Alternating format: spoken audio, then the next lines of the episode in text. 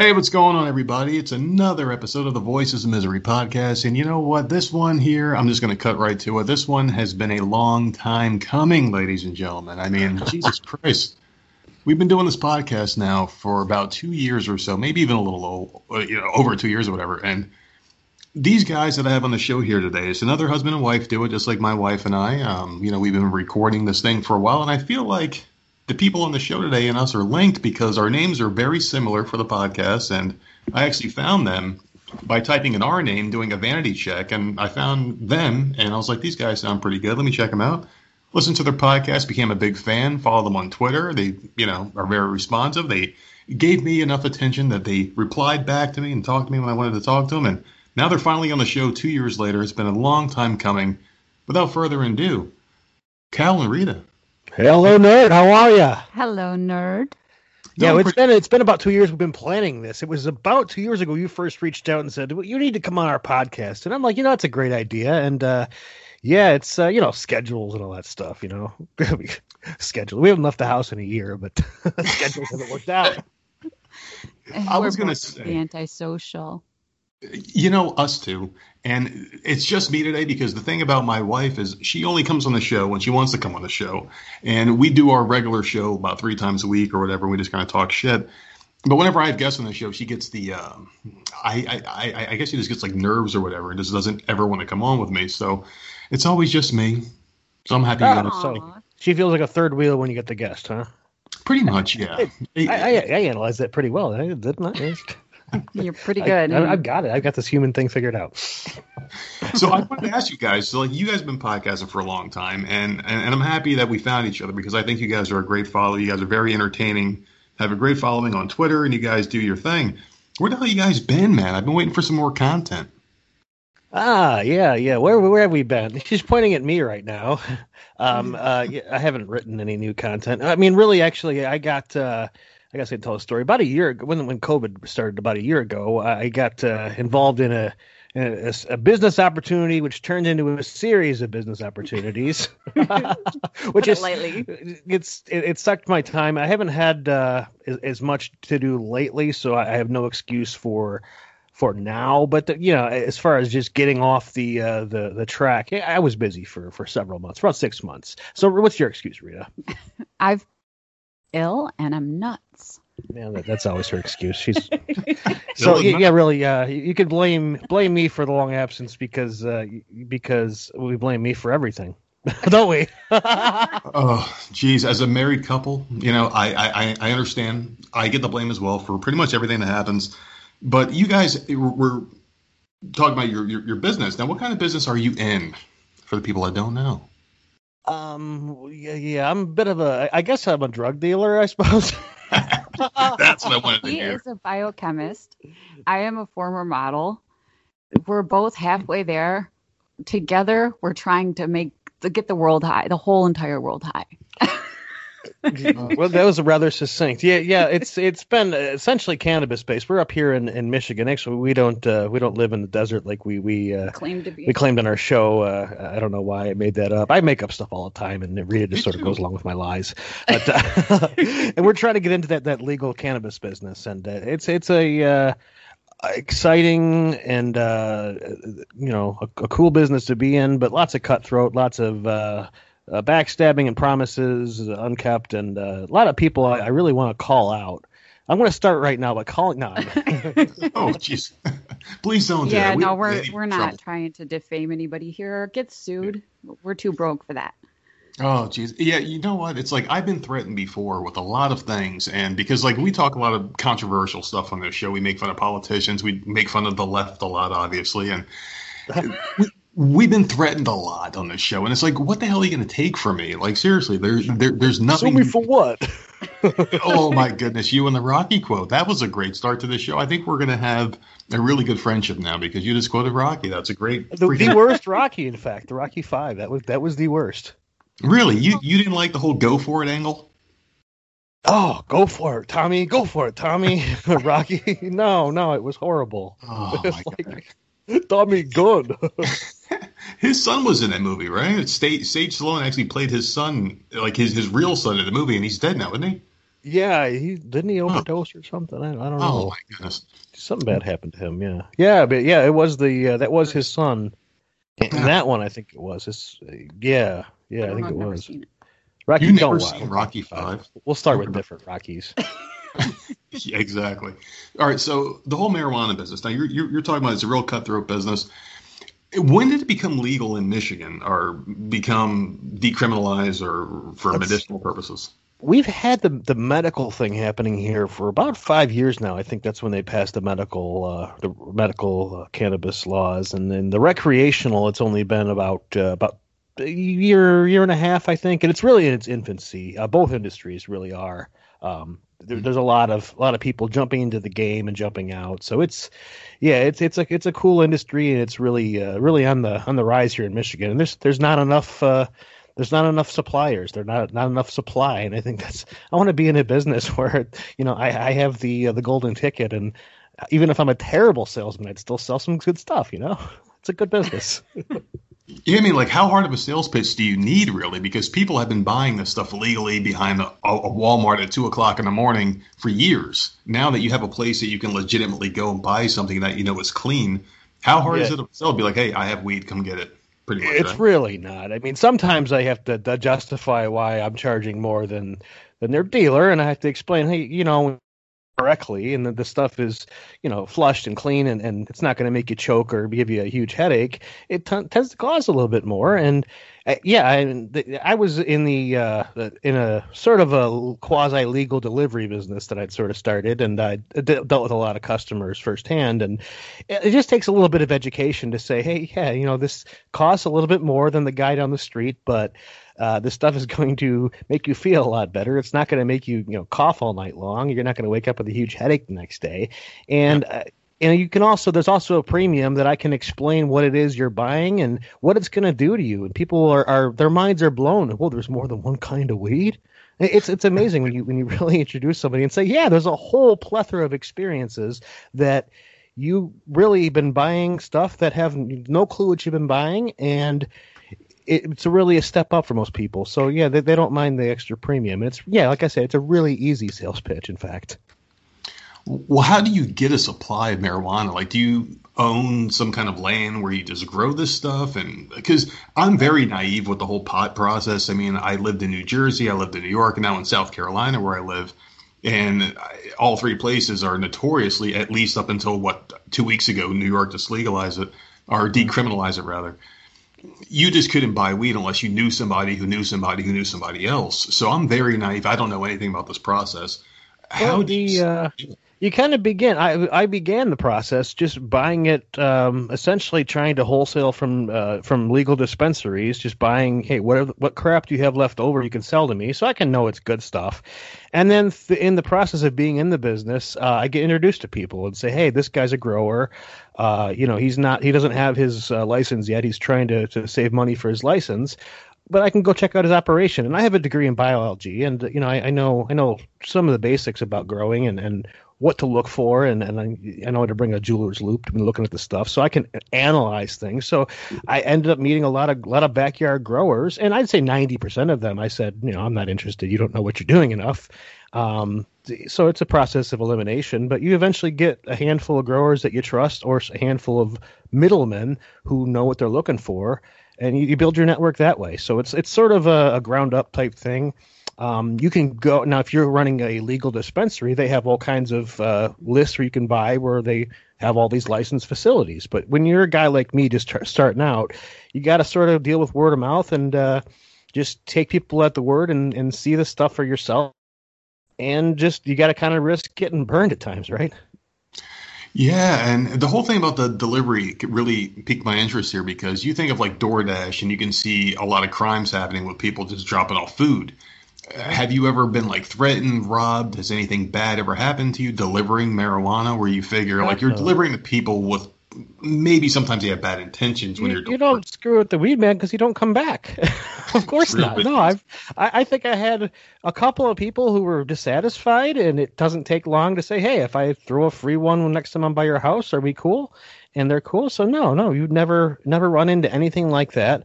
Um, no, I would use my brain. There's certain uh, areas I, I wouldn't deliver to, or I'd have someone meet me at a gas station or somewhere. Uh, I think that happened maybe twice where there was an area where I was just like, you know, could you meet me at a hotel that's just down the street from that place? I don't really want to go in that neighborhood. But no, I mean, it, it's really people are more than happy to see you, and they're they they want you to come back. So no, you don't you don't scare with the weed man, you know. You know, what? I'm going to add that to number three on my list now because I always said there was two people you don't fuck with. You don't fuck with the mailman because he brings you your money. you don't fuck with your barber because in every hood, in every hood, there's always a barber shop that's perfectly untouched, no matter how much shit's going on around it. And the mailman can walk through the hood with pit bulls barking, guys with 40s, and, and guns being shot. No one fucks with the mailman. So now, no, no, I had the exact opposite problem. Is people wanted to be my friends because they're like, oh, he's going to have the inside when he gets really good stuff. He's going to give me a good price. Yeah. So yeah, everyone wanted to be my friend, and I had one guy that just would not let me leave. Come on, man, smoke more with me. I'm like, come on, buddy, I don't need to be laced all day long, dude. I even went with you a couple of times. Yeah, yeah, yeah. Rita, Rita came with me a few times, and uh, yeah, she's, and, you know, something to look at while I'm, uh, while I'm, you know, working through my uh, my sales pitch. And and one thing I got good at, one thing I found really good at is, um, Um, people would order something from me, order 60, 80 bucks worth of stuff from me, and just I'm a natural salesman. I was in sales for 20 years, and I know how to upsell. And I've got a whole trunk full of goodies, the edibles and carts and whatever in the world you can think of. If I can't upsell you and all your buddies that are in your house and the guys in your group, hey, you got any left? It's like, come on, step into my office. And I open the trunk up and show them what I got. So I'd turn a $60 sale into 400 bucks easy, you know? oh, Jesus. I mean, I'm sure, especially if you get them high a little bit, you can sell them whatever the hell you want. Yeah, but for a bit I was actually able to, to accept a credit card, which it was a game changer. It's like, well, I don't need to go to the ATM. Well, God, I'll buy whatever you got. whatever you got, man. I'll take that EBT card, whatever. now, I let me ask you the this. most people that hurt us were people that were in business with us, not customers. Ah, okay, okay, okay. Well, you end, up, you end up working with people, you have to trust them, and uh, it's not always a good idea. of course and that's something I do want to ask you about because like once it becomes legal, like there's so many people out there chomping at the bit to start their business, especially down here in South Carolina. There's a lot of smoke shops that that, that sell that CBD crap and that and that kratom and all other bullshit. Not THC because you can't have that, but you can have the Delta Eight and all other stuff. So they're chomping right. at the bit. Once it becomes legal or, or, or decriminalized or whatever for medicinal purposes, they're all going to pop up. So how do you stand out?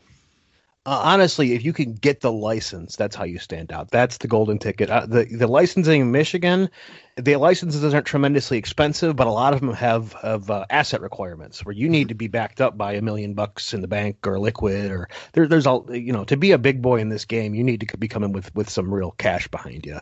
Uh, so as far as the they have some small licenses, you know, um, medical only licenses or you know micro girl licenses, and those people are they're they have sort of cooperatives that they form and they they move their stuff and they have the sick people who who uh, receive the stuff the medical only stuff and the backyard growers who are growing it so they, they have a pretty good uh, underground system set up but as far as the recreational and the, the real big money you, you got to have this big state license and you got to have a, a big time investor behind you now, what kind of adversity have you guys faced since you've been in, in the business? You know, like trying to make this thing happen.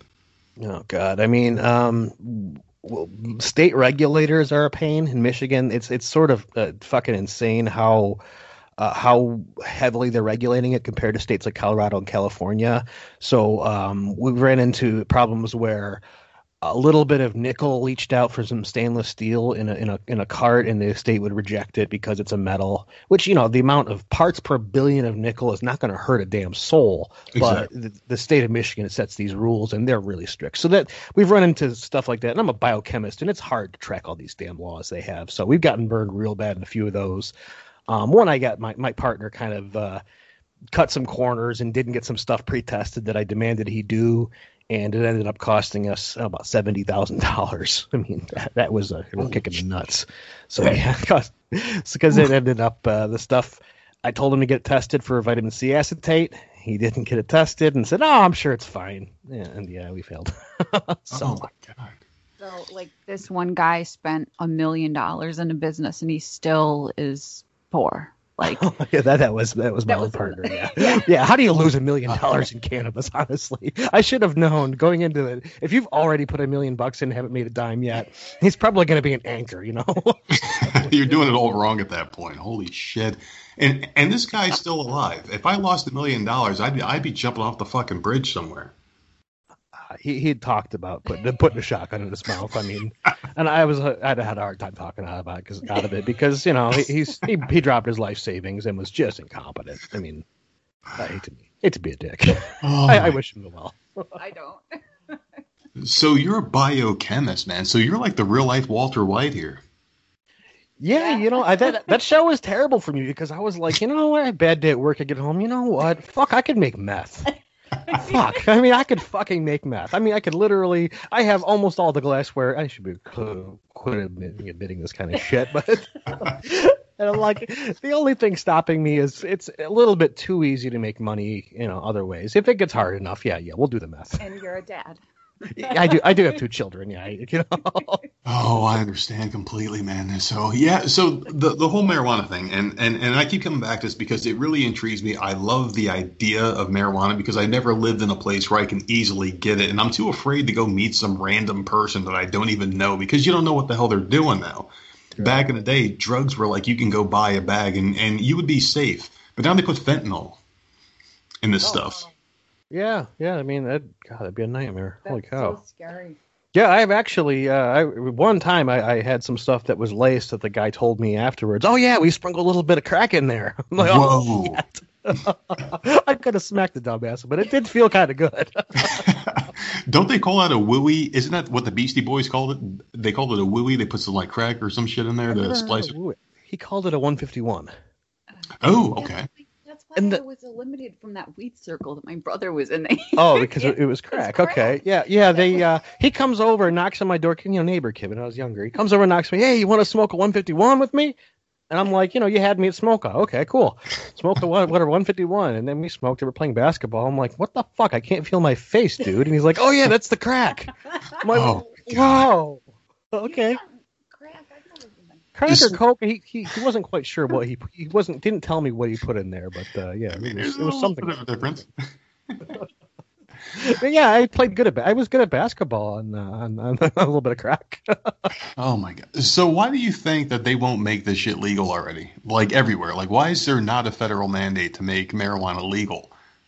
Well, I mean, the federal I mean- government is slow to do anything. I, I think what you what you've seen in the last ten years is you've seen a shift of of lobbyist money for keeping it illegal to making it legal, and that's what changes things in this country. Where the lobbyist money is. So I, I think that lobbyist money really hasn't caught up to DC yet, uh, as far as on the federal level. They sort of were toying with it uh, late in the Obama administration to, to, to defederalize it or to at least deschedule it. Um, honestly, things just work slow, and the lobbyists haven't caught up. But really, what what's keeping it illegal are the the prison lobbies and the police unions. Those are the big ones. The only big money left in there. But the the amount of money on the other side, it's going to be a matter of time. It's going to happen. I mean, that's it, it's it's a foregone conclusion. I mean, for South Carolina's sake, I hope you're right. Because my big thing was we've been talking about this on our show, and for fuck, I mean, like Jesus Christ, I think we did 352 episodes by now, and I say it at least in more than half of them that if you made marijuana legal, you would solve a lot of the world's problems, especially now after COVID. There, I mean, the Democrats keep trying to push through this three trillion dollar package, and even AOC said 10 trillion at one point she wants to put out there. Why don't you just tax the shit out of marijuana and just there you go, boom, there, there's your tax money right there. I just start passing out money once a month. What the hell? I mean, if you're going to make up for four uh-huh. trillion dollars, just give me a couple grand. Just throw me a little bit. No, know? that would make the most sense though, is to tax the weed for that Yeah. purpose. I'd be okay with that to know that tax money was going towards something good. Yeah, that's one thing I, I, I really have never bought recreational weed myself, just because it's a 16% sales tax, and I have a problem paying even the 6% sales tax. So, you know, I'm such, you know, I, I. I am frugal, and that's why that's why I got into a lot of this stuff. Um, one of the, you know, uh, Rita, uh, she's mentioned before that she's sick, and, actually edibles kind of were helping her. I, I bought her some edibles off, you know, legal stuff, and they were they made her feel great. But I'm like, yeah, that was thirty five dollars and shit you just ate, so fuck that. And mm-hmm. then I was realizing, hey, I know what I'm doing, so I I, I learned how to to to extract and make the stuff myself. Um, make edibles con- edible concentrates for Rita just because it's way cheaper that way. And then I can buy the shit that I have left over. I can I buy like all kinds of leafy trim and crap people throw away, and I'll extract a ton of good stuff out of it. And it's you know people give it to me for free, and I'll give them a little cut of what I make. But that's you know to me that's that's a good way. Uh, that's the way I've broken into the industry is I'm able to make about anything edible out of whatever crap you have left over. So yeah. Like I just finished a three pound batch of this stuff and ended up with uh, God, 130, 140 grams of, uh, yeah. of RSO oil. It works stuff. Well, I mean, like that's where your expertise comes in handy because a lot of people don't know what the hell they're throwing away, and you know exactly what to do, and I mean, it, it works out for you. Now, I didn't want to kind of go there because, like you said, Rita was sick, and I kind of wanted to kind of ask you guys, like, how'd you guys get to know each other? Like, how'd you meet? Because you guys have a really interesting Twitter account. Both yeah, we've got a we've got an interesting story. It's it's a convoluted and long long story. You're um, better storytelling than I am. I'm better at storytelling, she says. yeah, Rita, Rita and I have known each other since uh, the year 1999. Uh, she was 18 years old. I was 20, and uh, we were actually uh, we were in America Online romance. We you know met on America Online. It was 1999, a real big thing back then.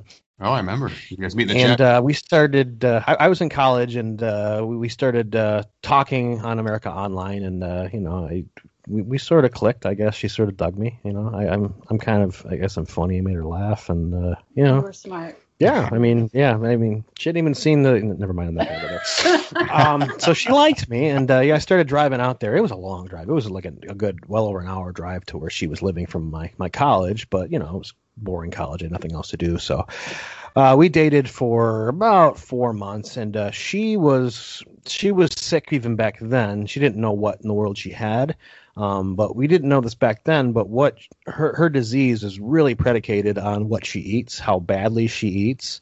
So when she met me, she had just come off of like a green shake binge where vegan. she was, yeah, 18 months hadn't eaten you know anything terrible. Then she meets me, who's, uh, you know, I, I basically, you Football know, player, you know.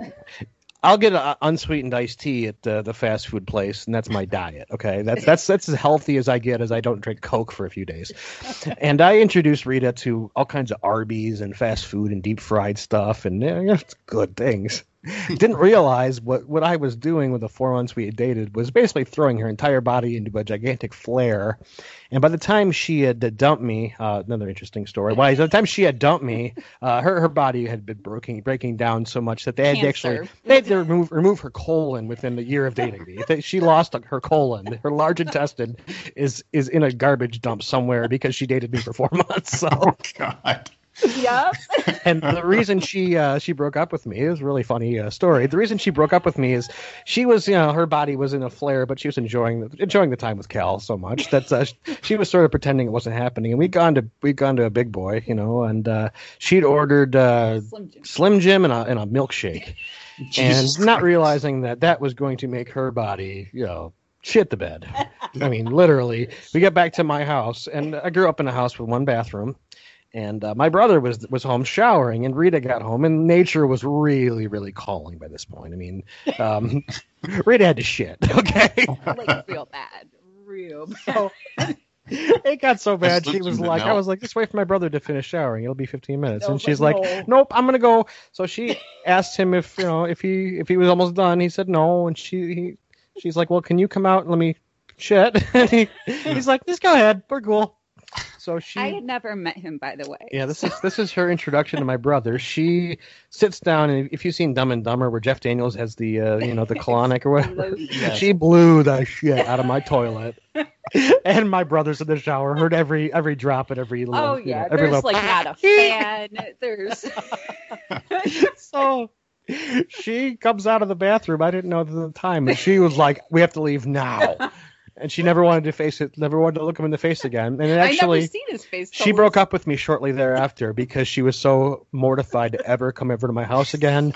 I didn't know at the time, but uh, her her diarrhea really it, it pushed me away. Oh my it's god! It. Well, the, the fact that you guys found each other again after something like that is incredible because oh, holy yeah. shit, literally holy shit. Yeah, yeah. So yeah, she, uh, yeah, and then I, I think I, uh, she, she got back to me six months later and was like, yeah, "I'm in the hospital recovering from having my colon out, and I'm shitting, shitting in a plastic bag right now." And I'm like, "Oh, I feel really good. I, I think I, I probably made her a little sicker." You did. You know, like goddamn Arby's. Oh my god! Of course you did. It's so, so it's your fault that she ended up in the hospital.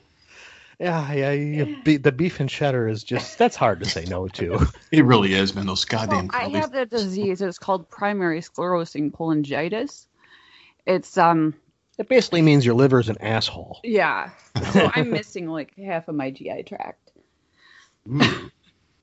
Yeah, Rita's liver is a pretty huge asshole, but we've at least got it figured out what she has and how to control it and stuff. And uh, it, it uh, we, we we've found each other many many years later. Um, You finally got divorced. yeah, I got divorced. Oh, oh, so you found someone else and got remarried.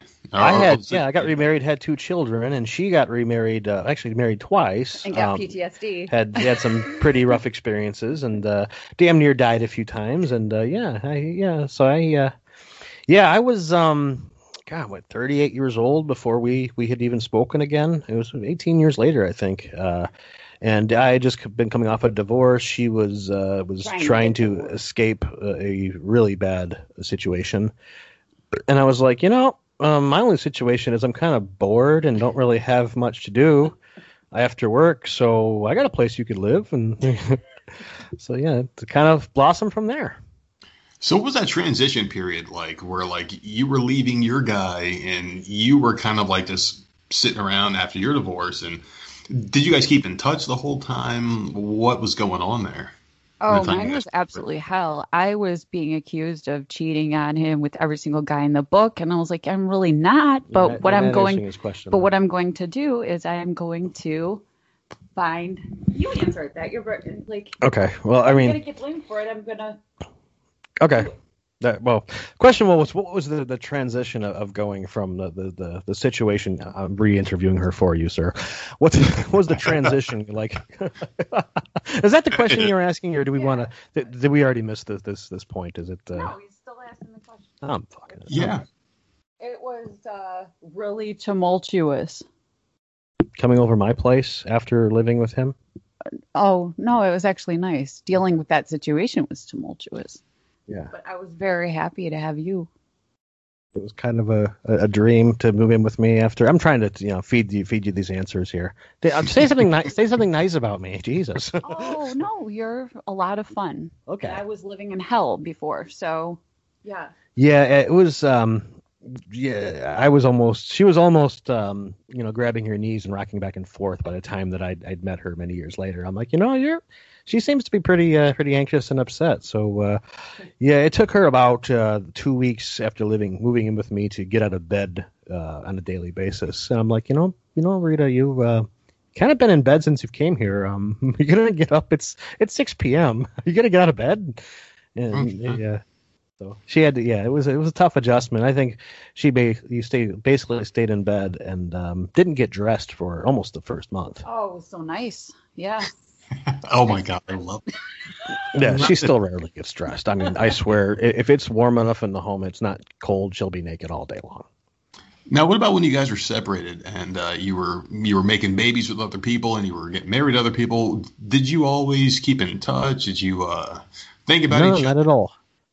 No, no, I, I was actually um, had I spoken spoken to her a few, maybe a year or two after we had uh, separated, and, and I she told her I was in a relationship with somebody, and I hung up on yeah, she pretty much hung up, and then yeah, we didn't speak again for yeah, it was about 16, 17 years. Though yeah, no, we had no contact. Actually, I think I, I had assumed she was dead.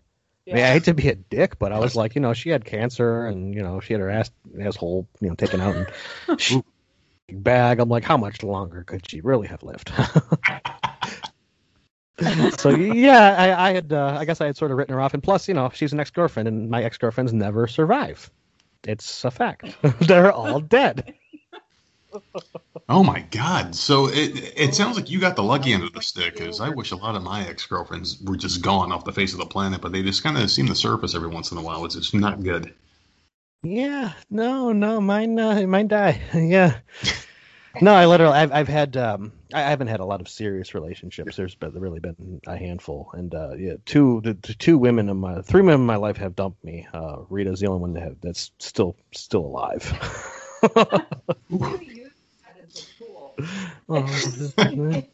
Can't get rid of She that. only survived the first time, you know, by getting her ass ripped out and you know, hooked up to a plastic bag. So, do you find it better the second time around? Is it more rewarding? Do you find that like you guys maybe get along better now because you realize that you learned from what didn't work the first time is maybe working the second time? I don't think it's much different for me. I think she's realized that.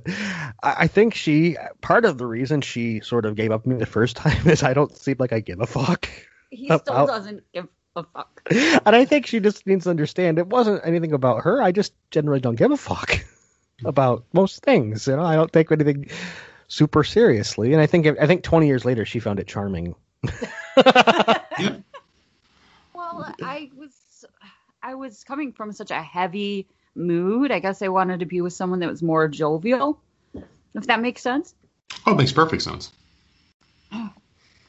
Yeah, I'm kind of the same. I, you know, I, I, t- I stopped giving a shit when I was about eight if people like me or not because that's their problem and I never care. So I am the way I am, and people either like me or they don't, but that's their difference.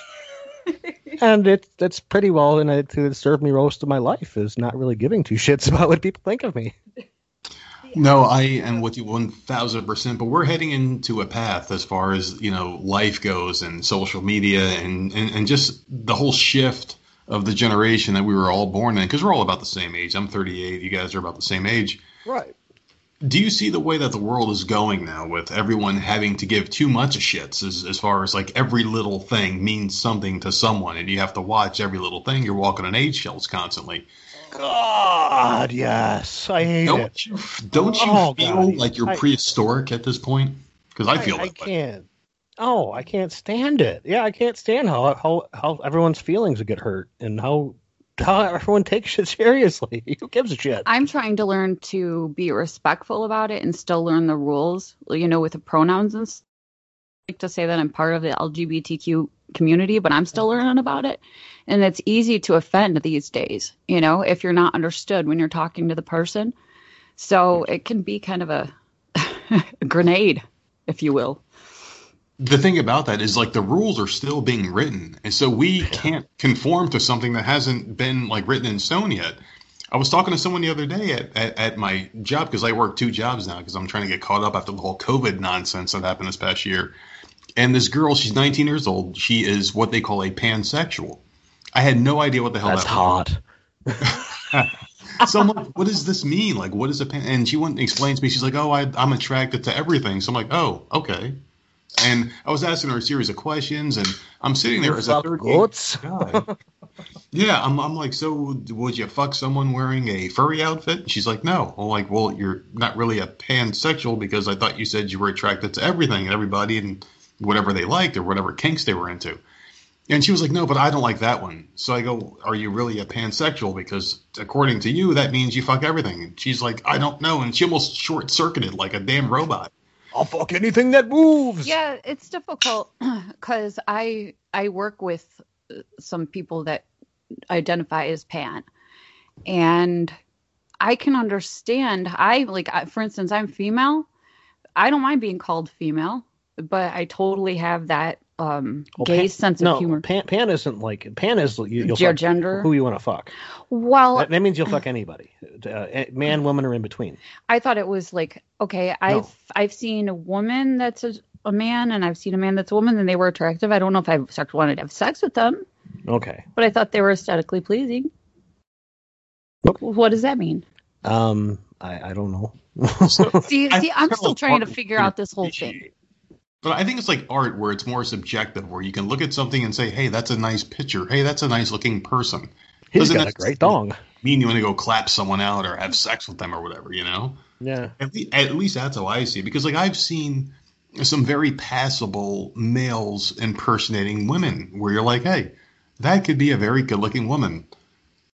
And it technically kind of is. I mean, like, I don't know if I'm just like dumb with this whole thing, like like a dumb human being. Like I, I just can't figure this out because I'm just from a different generation. But I saw this one, for instance, right? It was a because like I've had a lot of guests on this show. I've had a lot of porn stars and like like legitimate like in triple X films. Like your parents walk through the blockbuster video past the beads and they pull out a film. These people were in those movies, so I got a lot of one on one time talking to them, and they were saying how like these people go through these transgender reassignment surgeries and stuff. And I've seen a couple of them where I'm like, hey, that one would be an attractive female if they were born female, but if I'm saying they're they would have been, I guess I'm admitting that they are an attractive human being. Not that I would go have sex with them, but you can see it. I just want to see that shit. I mean, yeah, I, I just want to see how well they did. I mean, how would I judge? Be like, hey, that was a good job. That's a nice yeah, flap you got there. Think about that. I don't think about naked people. But yeah. exactly. But, That's my problem. Is I I don't I'm not really pervy like that. Um. hmm she doesn't appreciate the designer vaginas. She likes them natural. Oh, I understand. I want.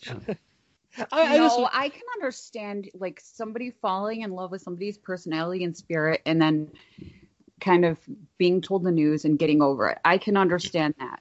Yeah. To me, I, I think this is all we're waiting for science to catch up to to our desires, and all all this needs this would all go away if we had brain transplants because then a guy that wants to be a girl and a girl that wants to be a guy can just swap fucking brains, and you get the body you always wanted.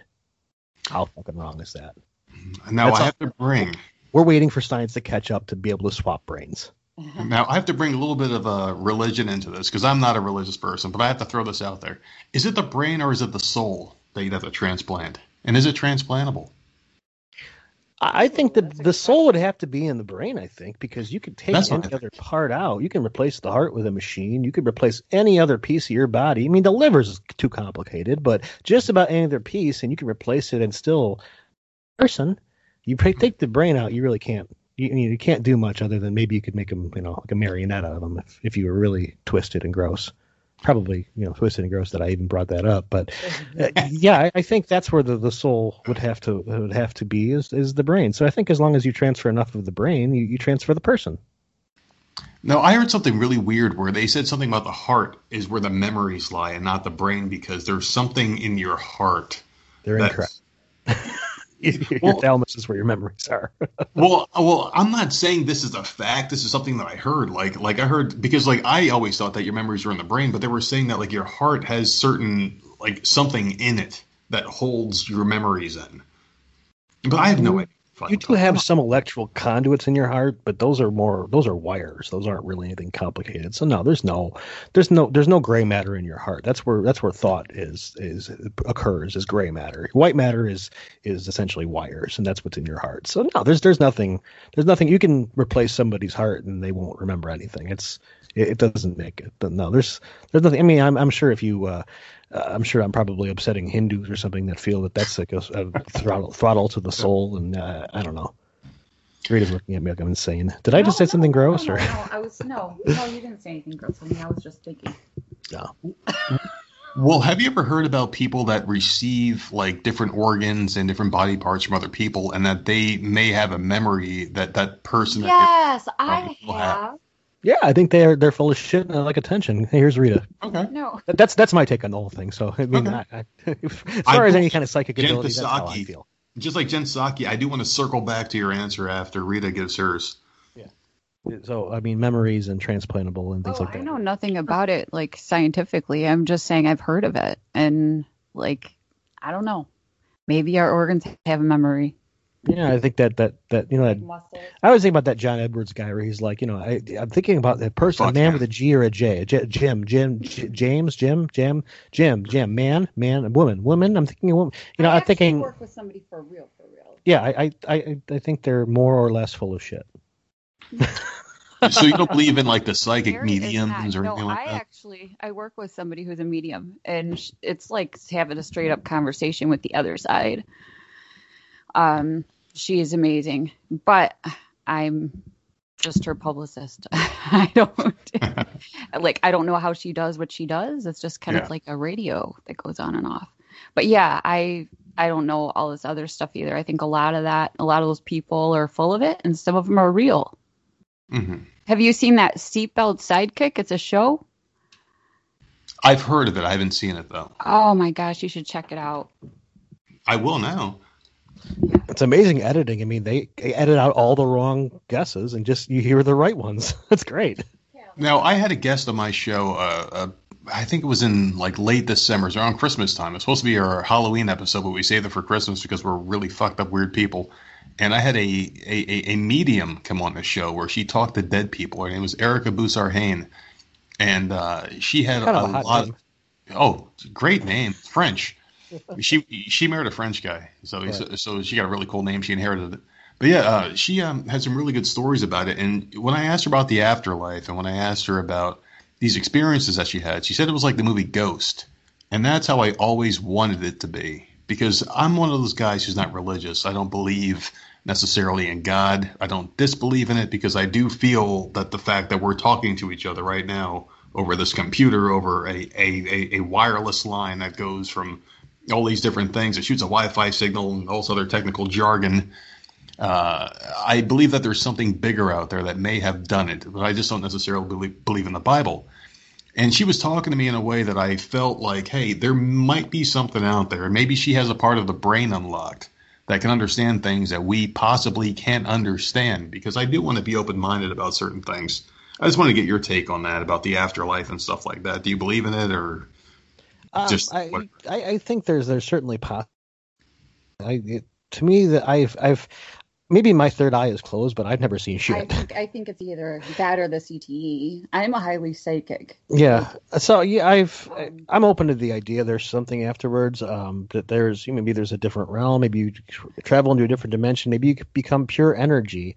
Um, but I, I'm of the opinion that there's nobody on Earth who fucking understands it because we're a bunch of dumb apes. I mean, But you don't think there's anyone out there that may have a little bit more than other people?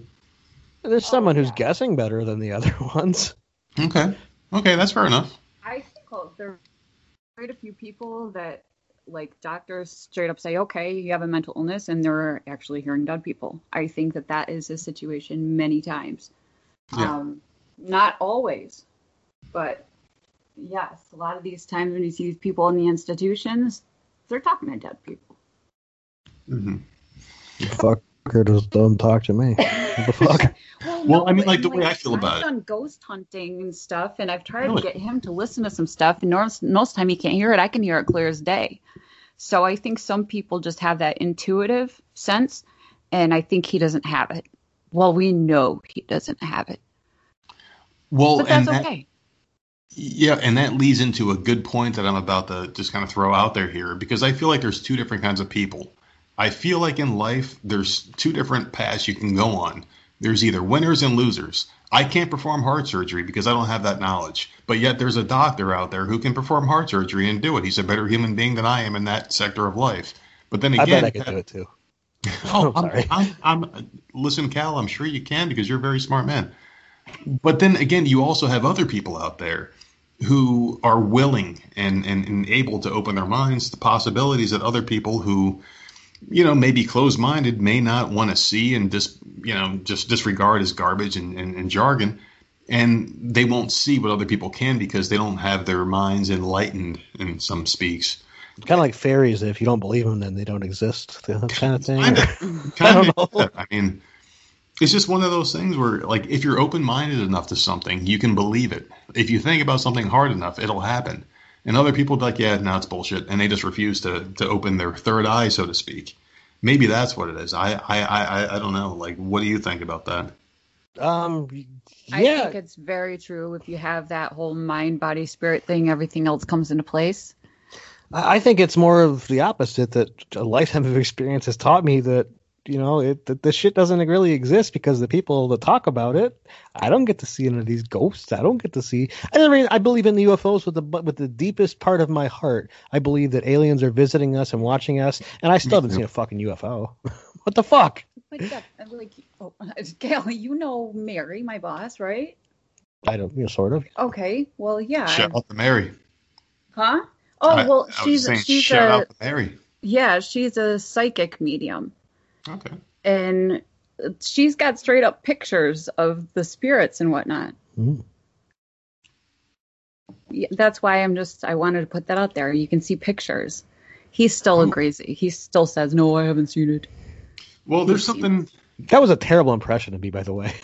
I'm sorry. I should leave all this up to him. All the talking, everything to him. Oh He's no, good no, at- no, no, no! I think you guys both bring something, two different dynamics to the table, which is why I definitely enjoyed your uh, podcast when you guys had, you know, you guys are putting out regular content. It was great. But I do want to ask you this though, because when you think about the universe and you think about how big it is, and you think about how much shit we have here on Earth, don't you think it's a little narcissistic to think that we are the only intelligent beings out here? I mean, we have everything from human beings to insects to dogs to cats to lizards, all sorts of weird shit. Without a doubt. You know, there's nothing there. Absolutely, without a doubt, there, there's, there's There's- something far better than us. And in fact, I, I, bel- I believe that we're we're sort of an experiment. That they're sort of, hey, let's take these these apes that are you know running around jerking off in trees, and let's try to make them uh, smarter than they should be. And I think that's what we are. So absolutely, I mean, with uh, every piece of my soul, because if you look at you count stars, you're mm-hmm. into the hundreds of sextillions. Yeah, Yes. Sextillions, quad, you know, trillions, quadrillions, quintillions, sextillions. That's how many stars there are. And if each star has five planets, and you know, the, the odds are astronomically against us being the only or even the best. We're, we we suck. See, I, I think the flip side sometimes. I'm like, you know what? Because I, I was asking my wife this the other night. I'm like, what if we're the best there is out there in the galaxy? Wouldn't that suck? Fuck, that this was the horrible. epitome of greatness. yeah, they're, they're looking up to us. Says, hey, tell us how to do it. Yeah, you're, no, Like, no, we did not fuck do need they to get running models. water? Their toilets I mean. I, I think I'm the exception. I think if they listened to me, that'd be different. But All right, man. You guys are fucking amazing. Seriously, like, uh, so I do have to ask you about your Twitter accounts because you guys have some of the most in, in, intelligent and funny content out there, and I check your pages a lot. On the few times I get on social media, I, I suck at it. Admittedly, I, I, I suck at social media. Um, all I do is I say, "Here's a link to the podcast. Click it and listen." You guys have some regular funny content out there. But the reason why I really wanted you guys on the show today is because Rita posts some extremely funny shit. oh god, yeah, I know we're getting at. and I've actually got an idea for that. Yeah, um, how, how about if I read some really creepy ones in Buffalo Bill's voice? And Cal, I want to get your reaction, man, because the thing about being a woman, and, and I know nothing about this, obviously, but I feel like every man is just out there trying to shoot their shot constantly. And they're almost like those Indian call scammers from the Philippines that are like, hey, your social security number is hacked. Click. Your social security number is hacked. Click. But then that one person picks up the phone and they're like, here, take all my money. I feel like these guys do this on Twitter when they shoot their shot and they're like, hey, here's a dick pic. like, does this ever work, dude? Honestly, you want to ask? th- This has how often does this work? Like, Exactly. We- Exactly. We just to screenshot and put them on and just post them up publicly to kind of be like, all right, creeps, get the get the hint. Really? Exactly. So, uh, some of my greatest laughs lately have been checking out Rita's Twitter because she will publicly shame these guys and respectfully, you know, she does scratch out the names and post the links to some of these pathetic things. Yeah. This one- Oh yeah, there was a guy that wanted to make me a lamp, and he was asking me for pictures of my fingernails, and he wanted to see my skin. It's like it's not creepy or anything. I just want to see really close pictures of your of your hair on your body. It's not in a creepy way. I mean, yeah, not in a creepy way. Thanks, pal. I don't want to be creepy, but if you could just send me pictures and and you know, really, uh, we just want to be platonic friends. But I want to look at every inch of your skin. I swear I to mean- God. My mom, my parents, they really protected me huge. So I've always been really like sweet and nice to everybody, and then everybody thinks it because I'm being nice. Yeah, I got one for you. Hey, hey, hope you're feeling okay. I still wish I could touch you all over. Ha. I'll flirt with you and tell you I'll never send you a dick pic. I was like, these people are like, I'm not the creepy guy. I'm going to tell you I'm jerking off to your picture, but I won't send you the picture, which which does happen, by the way. Oh, these guys are like, here, here's a picture of you I printed out of my computer, and look what I did all over your face. so, wait, these are actual tweets that you're reading right now. Oh, oh, oh yeah, oh yeah. God. So like so like so for those of you out there that are listening right now that he said like I'm going to put this over his that's something that these people call a tribute and what they'll do is they will take a picture of a woman and they will you know masturbate on it and they will shoot it while recording themselves shooting on the woman's picture and send it to her as if this is some sort of uh, tribute, like a good thing for her to have. Like, oh my goodness, thank you for Yeah. Oh, yeah. me a picture of you doing your shit. Yeah, this one guy he took a picture of his hand and whatever what do you call it? Jizz? and in it and he's just like, Okay. This this, This this, is- this wad was this. yours. You you just look how big you made it. Yeah, yeah, and yeah. One was the guy was like, you know, he needed to wash his phone because he had a really big screen and there was a really big picture of Rita, and he really needed to wash his phone. Let's put it that way. It was all over the phone. I mean, it was it looked like a little like two or three layers worth. So it might have been like you know, Oh, Jesus. But it, it was really flattering to know that he could do it three times to your picture. I, I think Rita, isn't that uh, how, how we feel? That's ridiculous. it's so ridiculous. Yeah, the, yeah, Rita gets tributes a lot, and I, I think since she started kind of publicly outing people, they've they've sort Oh, of uh, laid off a little. Dude, I yeah, my absolutely DMs don't blow up when like they used to. It used to be crazy. People used to scam us for money or try, and his were priceless. Some of your remarks and your comments, Mayor McCheese. Oh yeah, this lady was she she named she said she was from some obscure tiny town in Nevada. Um, because I was living in Vegas at the time, and uh, and she, uh, yeah, she's like, oh, I'm from this town. I'm like, oh, I, I I grew up there. Do you know Mayor McCheese? And she said yes. I'm like, oh, you you must know. and I went through the entire McDonald's uh, uh, characters with her, and you know, Ronald McDonald was my dad, and uh, the Grimace, that jerk. I met him. I met the Hamburglar, and yeah, I, I just kept making references to McDonald's, and this lady was thinking she had me. She's like, "Oh, he's gonna send me a gift card to give me gas to come and have sex with me," and I gave her my address, and she didn't realize that the address wasn't McDonald's. yeah, I put that out there, and everybody. It's it's funny when you know somebody in India doesn't know what the hell I'm talking about, but every single other person is just like Mayor McCheese. Oh, oh my god. I straight up catfished ex boyfriends, like posing to be Heidi Klum a long time ago. This was like 20 years ago. Ooh, so I'm a- all new to choice. Pardon? No, that's a really good choice to pick Heidi Klum. I mean, Jesus Christ, who wouldn't? who wouldn't think for a second, like, oh my God, she likes me? Oh, wait a second, that's a fake Oh, person. exactly. That was like my vindictive stab back. I don't know. Catfish. I I don't get the catfishes because honestly, I don't have enough time or energy to live my own life. I mean, shit, it's too fucking hard. But how who has time for a second identity? My God. All right, so I have a really good one here, and uh, and this one Rita said from Twitter, and I want to read this one out loud because this one deserves to be read. Okay. All right. Oh my god, I fucking love. So this guy, oh my, I would love to say his Twitter handle, but I'm not going to. but this person goes, I'd like to get to know more about you, as friends, of course. I've got the time if you have, and and this is three in a row because uh, obviously she wasn't paying attention to him. Right. So he, he just kept, and, and this is at 12:15 a.m. So this guy is like, this is like last call at the bar. When you're just hanging out, you're just trying to get something to bring home. This guy's trying hard. So she's fucking with him. She goes, Well, what would you like to know? He goes, Everything with an emoji. I think that's a tongue emoji sticking out. She goes, Like? And he goes, Let's start with what turns you on, LOL, because every girl likes to have every, you know, Yeah. come on end with LOL because Yeah, for sure. why not? Yeah. Tell me about your yeah your your biggest turn-ons. Exactly. It's just, I just want to ask you about these. these I mean, do you just like collect these and, and just laugh at these, or, or or do you say like, hey, this guy's fucking pathetic, or he's trying to send these to multiple women, you're just one of the many that he's sending them out to? Like, how do you take these? Honestly, I learned a long time. This is even prior to social media. Is that there's uh, Rita is just way too nice, and the guys pile up because she doesn't realize that these guys are trying to fuck her, and the guys they pile up with her because they're all on deck waiting for me to fuck up, and she has all these guy friends. So it's just sort of an extension of her regular life because she has so many guys that she doesn't even realize that. Yes, it's Rita. He's trying to fuck you. I can tell. yeah, she's actually gone out. I yeah, out, yeah. she went to dinner with a guy. This guy was like trying to give her business advice. I'm like, Rita's fucking. He's trying to fuck you. He's trying to fuck you. She's like, oh, I, I'm like, I don't care. You're allowed to do what you want, but I'm just telling you right now, this guy is trying to fuck you.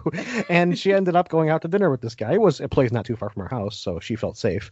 And uh, she came home, and yeah, she basically said he basically tried to fuck her for two hours. I'm like, honey, and then she'll be like reading this this guy's tweeting her, you know, DMing her, and Yeah. she's like, "Oh, he's a really nice guy, and he wants to be my friend, and he's, you know, he says this about me, he does this, and he's he wants to meet you, and he just wants to be friends." And as she's saying that, I see her glance back at her phone and kind of go, "Oh, yeah, that's his dick." There's the picture. There's something about us men that it's like, and it's not all of us, obviously, because not all of us are scumbags like that, but it just feels no. like the I, I get I get the mentality because you're thinking like a man. Like what would what would any woman do to you to get your attention and have you want to focus? This send you a tit pic. I mean, it- it would work 100% of the time. If a girl I'm even mildly interested in all of a sudden sends me a picture of her ham wallet, I'm going to be like, oh, I'm Yeah. way more interested now. We don't understand women are wired totally differently. And that, Oh, that doesn't work Of for them. No, And understood. Yeah, with a guy, you can go from zero to 60 with a guy with a tit, tit pic. Oh, I mean, oh, for- easily. That's Easily. that's why the, the friend zone doesn't exist because it's like, oh yeah, she's a really good friend. There's her tits. Okay, now I want to fuck her. So yeah, I've like straight up tweeted a picture of my cleavage to entire Twitter because if I flirt, I'm gonna flirt with everybody. I'm gonna flirt with all of Twitter. Right on. Hey, of course. No, I think uh, guys need to understand from birth, women are wired very differently. They're very different creatures, and that we're very simple, and that does it for us. But the women, there, there's a lot more nuance involved. There's a lot more subtlety involved, and you, you can't go from zero to sixty with a woman, and that goes across the board. And guys don't understand that. They think that Sure. they think they're wired like us, and that's their problem. Yeah, and I think that's why we've both been in very long lasting relationships and have kids because we understand women. But the thing about these men, though, is like, if I had a dollar for every tit pick I've ever gotten in my lifetime of 38 years, I'd have one dollar in my pocket. These women, if they had a dollar for every dick pic they've gotten, they'd be fucking living in mansions right now because that's just how They'd we're be doing wired. well, yeah. No, yeah, they'd be doing great. But let me just say that here. Yeah, one thing she did, she Yeah. she took a picture of mine and then started sending it back to these guys and say, "That's nice. Look what I'm working with." Yeah, I did that. oh no, you didn't. No, I you did. didn't. oh yeah, she did many times. And then the guy will be like, "Hey, well, yeah, this is okay. Mine's uh, yeah, it's, uh, Now, if they didn't want to kill themselves before, they definitely do now. but our hero, But our hero did not stop there. so, so this is going back to our uh, Twitter DM here. I, I fucking love this guy. He is amazing. He goes, "Let's start with what turns you on." LOL. That's where we left off. She goes, "Not men." LOL. He goes, "LOL." What's your preference? LOL. So he started and stopped with LOL in that sentence, which is always a major Really panic drop laughing. She goes solo. And, and and at this point you know this is like a tennis match you know they're going back and forth a little bit. Do you do solo a lot lol and and i guess that's like a laughing emoji thing. No i don't. And then he throws out the heater. Is my disability a turnoff for most people? What do you think? At that point you feel like you lost a woman. I mean like you were just throwing out lol you got a disability i mean nothing against people with disabilities, but you slide in someone's DM with some weak game like that, and what do you expect? By the way, does my disability make you want to blow me? Is that how it works? Because then the woman's like, you know, am I obligated now to say yes, or can I say no and still, you know, since he's in a wheelchair, do I have to blow him? Maybe that's the way I they. even tried selling like sexual health stuff. It just makes me so uncomfortable to talk to strangers about sex. It like Imagine blowing a guy in a wheelchair too. Sorry, I, did I get off track there? Oh no, not at all. This In show is off the rails as always. It's Yeah, okay. yeah. See So- why he needs a babysitter, Cal. This is why we need he needs a babysitter. Oh well, I, I well I, I understand one hundred percent.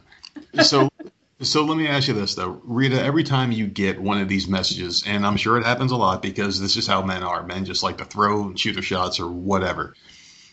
Do you feel more amused, or is there a part of you that is like, you know what, I feel better now? Because like you could post a picture of your face, your cleavage, whatever, and then you get all these hits. Like, do you feel like a little confidence booster? Does it feel good to you at all to get these men just trying to throw it at you? Or you just think that's men being men? No, I think it's creepy. I hate it. It's hilarious though. It's absolutely hilarious. Yeah, yeah, it's funny, but I just kind of use it as laughing material, and I'll be like, "Hey, check this out." What amazes me is how have you made it this long, 35 years in life, and and been this bad at it? My God. Haven't you talked about writing a book about About how to how to get laid or Yeah. yeah because i'm like i'm not even good at it but i'm like holy shit are you terrible at this There's levels to this kind of game here, man. my approach i learned this when i was like 14 15 years old. My approach was you got to try as little as possible. Be cool i mean make her desire you but try as little as possible because then she gets the overwhelming sense as why isn't he trying to take this further? Why isn't he trying what if i try to take this further? And that's actually how i got Rita in the sack the first time. I wasn't even trying. And she's like all these guys have been trying to help my leg. And here's this guy who doesn't even give a fuck. And she's like i wonder if i say you know if you want to fuck me will he go for it it was just sort of a throwing it out there. Hey, you know, you haven't acted like you wanted to fuck me yet. Um, do you want to fuck me? And I'm like, oh, sure. And that- Yeah, that's, sure. I mean, pussy falls fuck. into your lap and you do shit like that. There's something about that too, and, and and I think you're onto something here because women are so used to men throwing it at them that when one doesn't, they're like, "Wait a second, there's something wrong with me, or there's something wrong with him. I'm gonna figure it It out." makes me want to propose. Exactly. There you go, man. Cal, you played it cool, my friend. played it cool, and you won. exactly. And you know, I, I have plenty. I get plenty of opportunities to, to cheat on Rita without actually trying. It, it's it's incredible when you're not actually trying it. You get way way more chances when you're just like, I'm not even trying. Oh, I whoa, where you took it there? I just saying hello, and you're. But yeah, I it, it's amazing. When I was a single guy and actually trying, it didn't work as well. So, guys, that's what you need to do is not try. Yeah, there's something. There's Don't definitely some credence desperate. to that. Yeah, yeah. There's definitely some credence to that because the second you get a ring on your finger or put a ring on someone else's finger, that's when all the opportunities arrive because you you you simply stop looking. It's always the the stuff that comes to you when you stop looking for it. Like if you go to the bar, you look for girls every night, you find one, you go to the bar, just have a drink, a girl comes up to you and is like, "Hey, what's your name?" Like, I'm not looking for this tonight. Why is it happening now? It's fate. It's some cruel energy of the universe that just does this to you. I don't know what the fuck it is. I don't know. Yeah, I I, I had a, about two and a half years. I had an interesting dating life between uh, my ex-wife and, and Rita. Um, yeah, I, my max is two. If you if I haven't decided by the second date, we're done. I mean, honestly, I'm not calling you anymore because if I'm not sure now, it's going to be less sure after the fourth date. And, and it's just something I never wanted to get into. But I dated some freaking crazy ones. I had this one. I mean, this this is a uh, she was an exotic dancer, okay, and Ooh. she was like four foot nine or something, you know, eighty pound exotic dancer, four It's foot like nine. borderline dwarf. Like the size of your mom. Yeah, she was tiny, and she was gorgeous, and she was a, a little nutty. And I, you know, I can deal with a little nutty, but um, involving me in felonies was was without me knowing it. I I was running my mouth and saying, "Hey, I'm good at finding people. I can track down anybody in my you know in my career. I know how to get a hold of somebody." She's like, "Oh, can you get a hold of this uh, woman? She breeds Yorkies and she lives near you, and she th- is this age." And based on that little bit of information, I looked her up and said, "Okay, here's her business. She, yeah, she sells Yorkies and does this. And here's her phone number. Here's her address." And her next text message is, "That's the bitch that I think my ex-husband was cheating on me with. I've been looking for her for four fucking years. I'm gonna get that bit." I'm just like, "Oh fuck! Did I just involve myself in a felony? Holy shit!" so you know that that was uh, I sort of cut bait on that one. So you guys sound like you have a pretty fun, open relationship. I mean, like, like what is the extent of, of, of how open you guys are? Because I know, like, you like to read and laugh at the guys that shoot their shots at Rita, and vice versa. How far does this go with you guys? You just take it as far as like the laughing goes, at how you know stupid these guys are, or you let her her go out to dinner with someone else? Like, what is your relationship status, and how does that work? Yeah, we don't have a lot of real hard boundaries. Um, sort of we play life as it comes, and Okay. yeah, yeah, the- we- we've had a couple of uh, a couple opportunities to to go that direction, but uh, you you know, logic dictates that hey, th- maybe she's in a little nutty. We shouldn't do this or whatever. no, we, we don't end up uh, doing all that much, but yeah, I'm open to whatever life throws. You know, a little curveball here and there. If it's her birthday, what the fuck, right? You know, what if Lenny Kravitz propositions me, I've got permission. If Katie Holmes, and honestly, I'm not gay, but I'd fuck Lenny Kravitz. Come on. I love He'd totally take a dick for Lenny Kravitz. You know what? For me, it was Harrison Ford in his prime, back when he was Ooh. Indiana Jones. Han Solo, yeah. I can.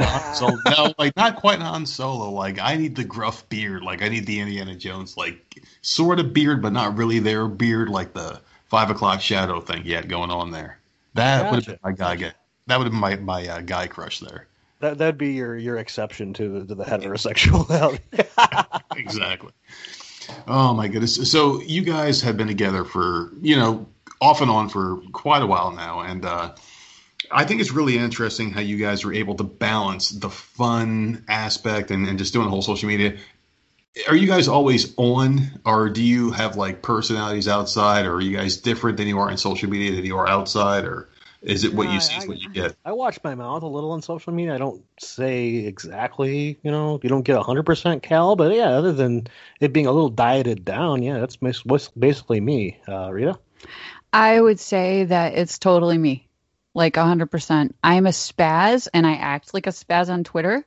So, yes. Yeah, you get the. I don't go to 10 with my jokes. I go to nine. You know, there's there's a handful of jokes that I will not tell online. He would not have any friends. Yeah, they they really. Yeah, they, I mean, they'll make you pee your pants laughing, but yeah, I get a lot of shit over it. So I won't tell them here either.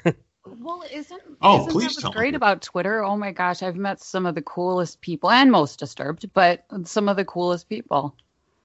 And it's like you you start to feel like they're your friends.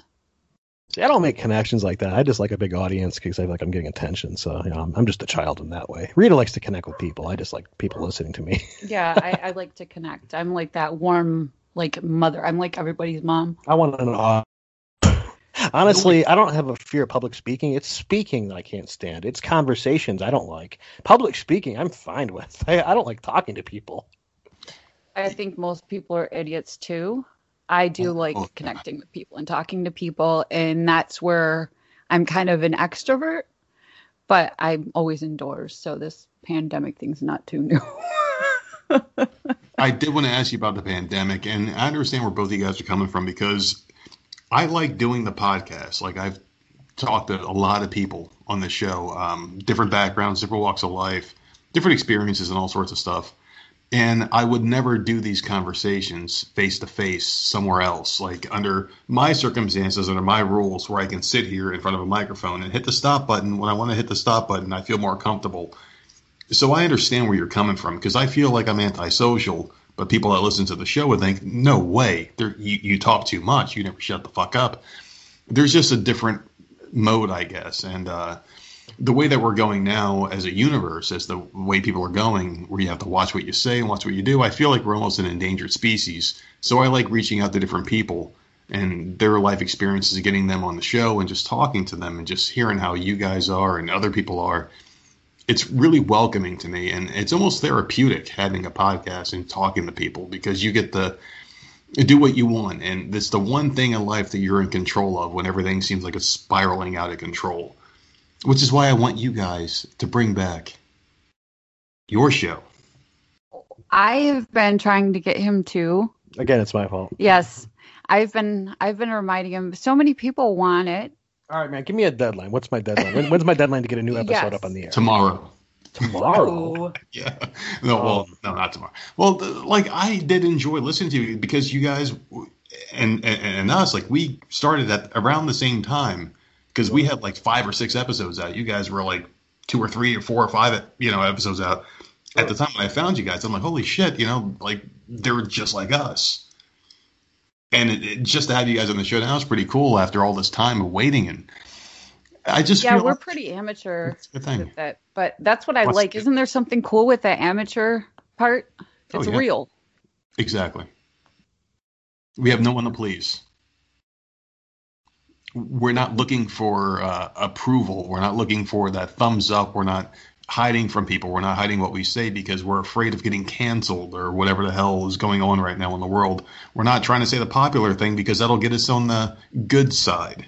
We yeah, say you're not trying to, to sell to sponsors or worried about pissing off sponsors or getting boycotts and shit like that. You just I want your voice to be heard. I think with mass media, it's everyone's kind of like, yeah, like it's walking on eggshells. You think about some of the movies we grew up with in the 80s, some of the comedies we grew up with, they can Yeah. never fucking make those movies now. yeah. I mean, the I mean, think about the movie Airplane. You'll watch it again. Holy fuck, Mhm. they offended everybody, and you can't do that anymore. And fuck that. I want to be able to laugh. I don't What care about- if, if if jokes hurt your feelings. I want to be able to laugh. What about Married with Children? God, I love that show. They were they've been talking about bringing that back or bringing I back. I wasn't a- allowed to watch it. I wasn't either. I did. I, I wasn't allowed to do a lot of things as a kid. I'm I, my life. I haven't really given two fucks about what I've been allowed to do. I do what I want. So yeah, Married with Children was great, and eh, but you you couldn't do Al Bundy today. People people No. would hate it. I mean, people would, would fight against it. And and I I think that was the sort of a, of the, Al Bundy was kind of like one of our last hurrahs of of a character that was you know your Archie Bunker He's Yeah. just an asshole. He's a bad person. He's a judgmental person. He's wrong about everything. And fuck, he's funny as hell. Yeah. But was Al a bad person? I mean, Yeah. he did. It was just he was definitely, you know, he was definitely a uh, not a not a, moral person. He would steal. He would cheat and lie. And yeah, he was a terrible person. I mean, I think you see, like I see Al differently. I see him as a kind of guy who took shortcuts, but at the end of the day, he was always there for his family. He was always there for his wife. He never cheated on his wife. Even when Vanna White was in his bedroom, he didn't cheat on her because he couldn't, because he loved Peg too much. I feel like Al is like every man who wants to do something has these desires, but he, he he knows he has a family and he won't go further because he has a family. And I feel like Al's a good guy. He's just misunderstood. I feel like he's what we are now. Probably would have.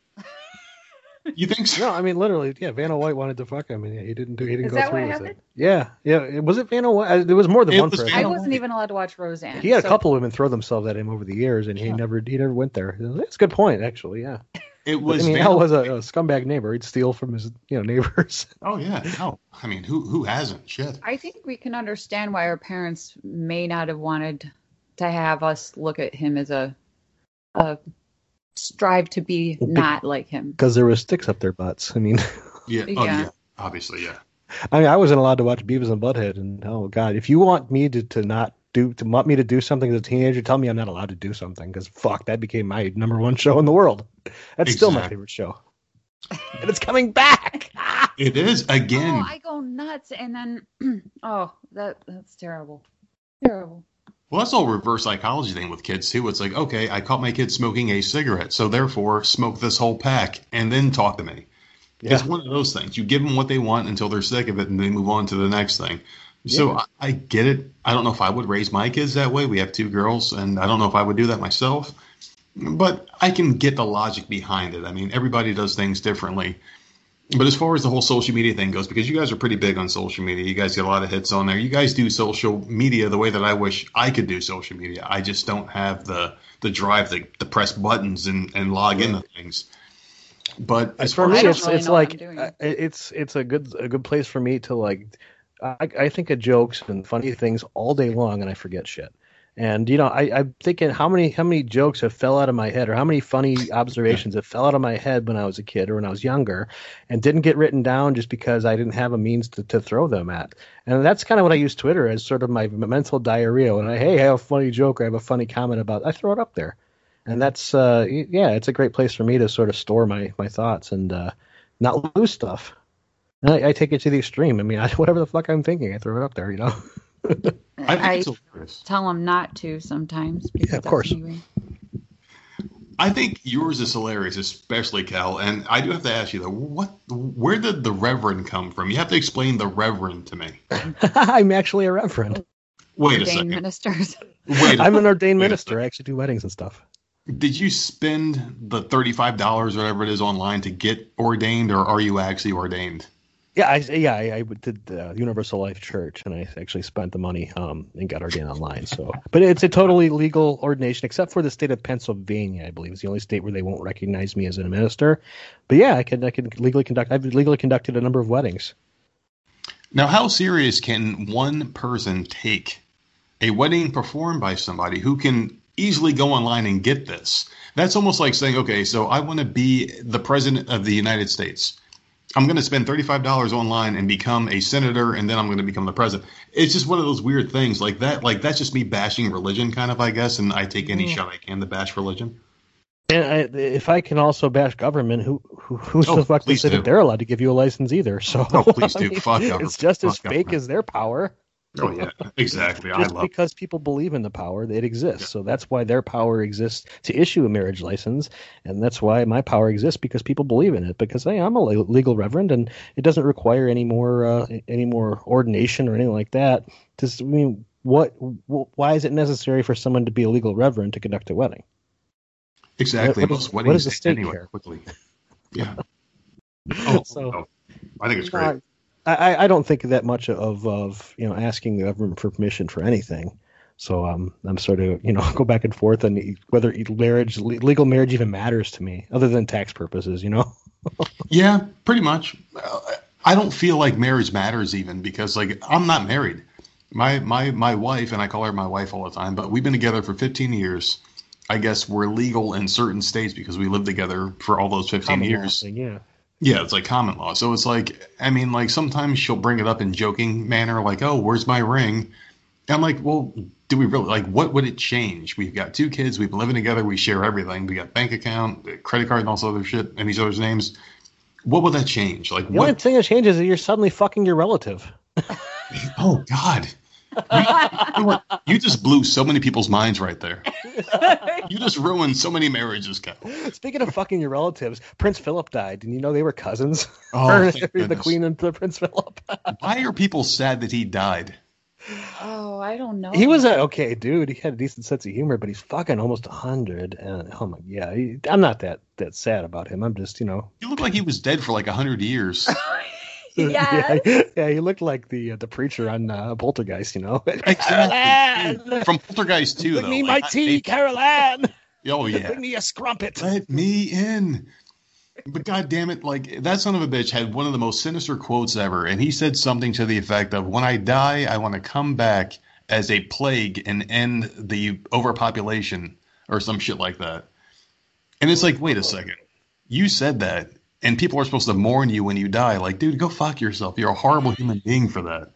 Yeah, he's barely a human being. He's a lizard person. I mean, Oh, I saw the Oh. the tribute that Prince Harry gave to his grandpa. It was like, "Thank Was you for your service. You'll be missed." And I'm like, that was the same. I, I gave a card to a guy that retired from my company. That's what I wrote on his card. Is thanks for your service. Be missed. That's that's the amount of warmth that dude had for his lizard grandpa.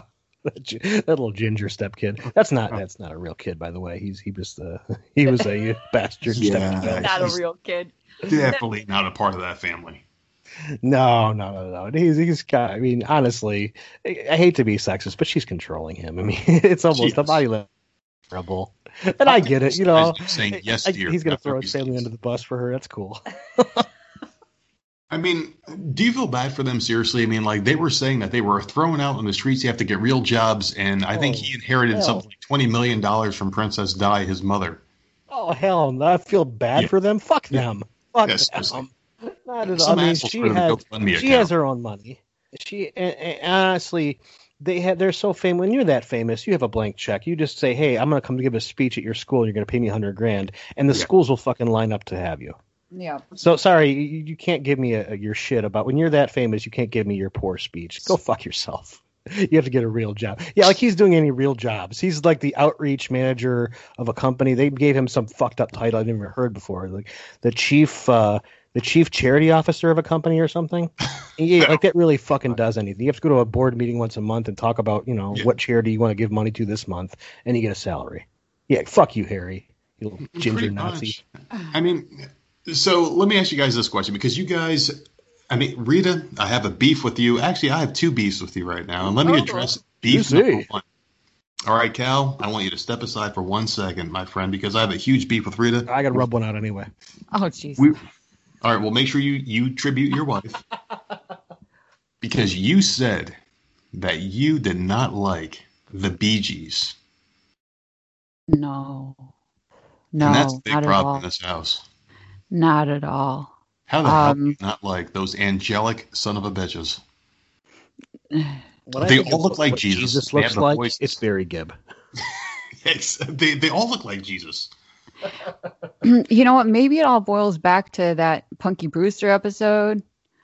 Like, with Andy a long time ago, and then I listened to the stuff, and I'm just like, these guys are terrible. Andy was not in the Bee Gees. He wasn't. No. No. was a- Oh, see, this is how much I know about the Bee Gees. So maybe it's misplaced. I don't like disco. Hmm. In 70s was a really bad time for music, in my opinion, unless we're talking about some hard rock. Yeah, rock was good, but the Bee Gees were amazing. I mean, just go ahead and listen to some Bee Gees tonight. I'll, I, I, I, I tell you, listen to their greatest hits. I would rather Hey. gut myself with a spoon, and I told you I'm missing half my GI tract. No, Oh God. no, like it just. Oh, honey, oh, come that on. woman to me. There you go. You- You're outnumbered here, girl. You're outnumbered. Jeez. Well, you could talk to him about the Eagles. Fuck you. Oh, I like the Eagles too. Oh. Life in the fast lane. I even like the Limp What's your other beef with Rita though? I think there was two. Oh, Jesus Christ. The fact that she does not hug you enough. Because you are a very huggable human being. I love your Twitter account. She doesn't hug me enough. Well, at least in my opinion, because if because if I were you, or or if I were her rather, I would have my arms around you right now, my friend, because you are such an amazing human being. You're funny as hell.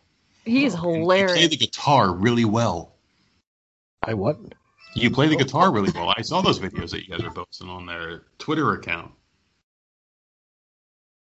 You were Oh. playing the guitar, yeah. Like she posted a video of you playing the guitar once. Oh, yeah, great. yeah. Yeah, I've got a few of those. Yeah, was it with uh, was it the Corona song or which one? Which one did you hear? Oh, I think I think it was a Corona song that I saw. It was a, it was a few months back, but it was really entertaining. It was very good. Oh, okay. Well, thanks. Yeah, I, I think you need to hug me more. Yeah, I, I think you're right. I'll kiss you on your forehead. No, I think what he's trying to be is um, David Koresh. That's what you're trying to be, right? You're trying to be Oh, David David Koresh. Koresh. yeah. Wow. I don't know. not- I think he's always wanted a cult. Mhm. I think that's what he's going for. Cult is a funny Cult word. cow. I mean, The cult This of is what he wants to make life more simple. He thinks everybody sucks and should just listen to him, and everything will be fine. nothing wrong with that. He wanted to start a revolution, and that's why we hopped onto Twitter. I actually wanted to see if he would spend less time on Twitter than he did on Facebook. Oh man, oof. yeah. no, yeah, actually, I, I took the uh, the dick jokes from my family to to took them worldwide. So yeah, I was No, like, actually- okay, we're taking this to Twitter. You need to. You're yeah. I've, I've I've started. I wanted to start a revolution since I was like eight years old, honestly, and I literally tried to start one in, in second grade, and I was dejected. My classmates couldn't get behind. We can do whatever the fuck we want because there's a lot of us, and they never quite got behind. Like it was against the rules. You can't do that. I'm like, well, yeah, but there's a lot of us, and there's like a few of them. Why the fuck do they make the rules? Why can't we walk on the grass? And they were like, well, but you know, why would you want to do that? I'm like, because it's there. And they just, I, I was, I, I, I've found myself slowly more and more dejected with humanity because I'm like, there's more of us than there are of them. Why are they in charge? exactly. I've never gotten through, never gotten past that. I don't know. They, people said I have a problem with authority. I'm like, well, yeah, don't you? Now I do have to be honest with you. I did have a little white lie there because the my actual other beef with Rita was because I was looking through my Twitter feed the other day and I saw that she liked a tweet, and this is my actual other beef. She liked a tweet from Joe Biden. Oh yeah. Sorry. I hate Joe Biden. So I just want to ask you, like, what side of the fence are you guys on politically here? I am in the middle. I'm left leaning, but I'm straight in the middle. I want to consider myself a libertarian. And I'm above it all. I Yeah. I understand. Um, I used to be far right at one point, and I'm definitely not now. I've always been kind of a borderline anarchist, and I don't, I don't really, I don't like being told what to do, and I don't like my money being taken. That sort of, uh, you know, sort of keeps me out of both political parties. I don't like um, Yeah. bombing other countries, and I don't like war, and I don't like uh, trillions of dollars of money spent every year on defense, and I don't like all, all those kind of things. And it really puts me outside the political spectrum. And honestly, I don't really think voting fucking matters that much. I think Joe. I I think you can flip a coin between the Democrats and Republicans, and it wouldn't make that much of a difference. I mean, other than the rhetoric, the rhetoric changes, everything else stays the same. And that's what I feel about Joe Biden is he offers, hey, I'm going to be all this stuff different when he got elected because he told Wall Street, hey guys, nothing is going to change. That's Mhm. how he got elected. Wall Street was like, oh, well, he's not Trump and he's not going to make us do anything differently like Yeah. Bernie Sanders or like Elizabeth Warren or like any of these people are going to do. They're going to change banking. And Joe Biden's like, I'm not going to change your banking bullshit. And they're like, okay, now you're the president. Yep. So- we were both on the Yang Gang. Andrew Yang, uh, I just Yeah. like Andrew Yang because he was so different. He was offering a little bit of a different uh, alternative, uh, and I'm like, you know, it's refreshing to say, hey, someone who's not just offering nonsense rhetoric. There's a lot I don't like about the Democrats. There's a lot I don't like about the Republicans. But I hate about the Democrats is what's good for you is not good for us. But when you know we don't like something, it's going to be bad for you. But when we want to use the same thing, it's good for us. It, it just the whole pack in the court thing and the whole filibuster thing. It's like okay, so you guys want to use the filibuster. It's not good when you guys have power. But for us, we're going to break the filibuster. We're going to do whatever the hell we want. We have power. And you look at some of the policies that they threw out there as far as like, you know, the whole COVID relief package, 9% was used for COVID relief. We're looking at the whole Green New Deal is, is, is really what this whole uh, infrastructure package is. And then you ask what's infrastructure, and it's basically everything under the sun. Mhm. I just don't like Democrats anymore because when I was growing up, I mean, as a Hispanic male in New Jersey, you're told that Republicans are racist. They're just why? Because because they are. Okay, so I guess I'm going to vote Democrat. And then you vote Democrat your whole life, and then you grow up and you start listening to other sides and viewpoints, and then you see what's happening now, where the Democrats are kind of throwing everything into race, like everything is race related, and you're like, wait a second, why? And then you take a step back, you're like, why the fuck is everything revolve around race? And you kind of see what their true colors are, but I kind of sound like a far right Republican, but I'm really not. I just want to have conversations with people, and No, I understand it. To me, it's it's that's what I mean when I say the rhetoric is different. Is they're selling it to you differently. They're selling their their total control over over the economy, over your life, over all that stuff in a different way. They're selling it to to you know for your own protection. The Republicans are selling it because it's the better way to do things. They're both selling it, and it's just a matter of the way that these think tanks have have can have have sort of condensed all of their arguments, condensed all the things they want, and said, okay, these are the talking points that we're going to go with, and this is how we're going to sell the things we want. We're going to sell it because racism sells well. We're going to sell it because you know we can call this someone an anti-Semite if they don't do this. We can do, and they just find ways to sell, and it's nothing to do with race or any. It's just their bullshit policies that they found a unique way to to offer, and people eat it up. And yeah, Yeah. it does anger me that people eat it up, but they eat it up whatever it is. It doesn't matter. People are always eating it up, and it's sort of what I've come to expect, I guess. It's amazing. Uh, they basically said, like, hey, we are going to make things better. We're going to unite the country. And all I've seen is nothing but division. And it's insane. worse, yeah. I've seen nothing but people, like, I go to grocery stores now. And if you pull your mask down for a second to take a deep breath of air, someone will point at you and say, no, pull that shit up. They basically effectively turned us against each other over a mask, over color now, because what I said about the whole BLM movement and as far as like everything that's going on is you're basically taking one group of people and saying we need to help them. But the way the Democrats are wording certain things is it's making it seem like you're putting one above the other. So what does that Sure. breed? Resentment. Uh, To me, I mean, I love BLM because I think the police are horribly abusive, and I think about all the things they Yeah. do in our world, and they're, but yeah, they're doing it to everybody though, and I'm like, I wish it'd be just a fuck the police movement. I'm that. I mean, I, I'm I'm all I'm good with black with Black Lives Matter because I want the police is I want their bullshit exposed, and I'm hoping if they stop doing it to black people, they'll stop doing it to all of us. You know, I'm hoping that Oh, sort of a whiplash effect. But uh, yeah, they, the the police is way over need for major major reform, and not just in the way they treat black people, but in the way they view themselves, the way they view them their job.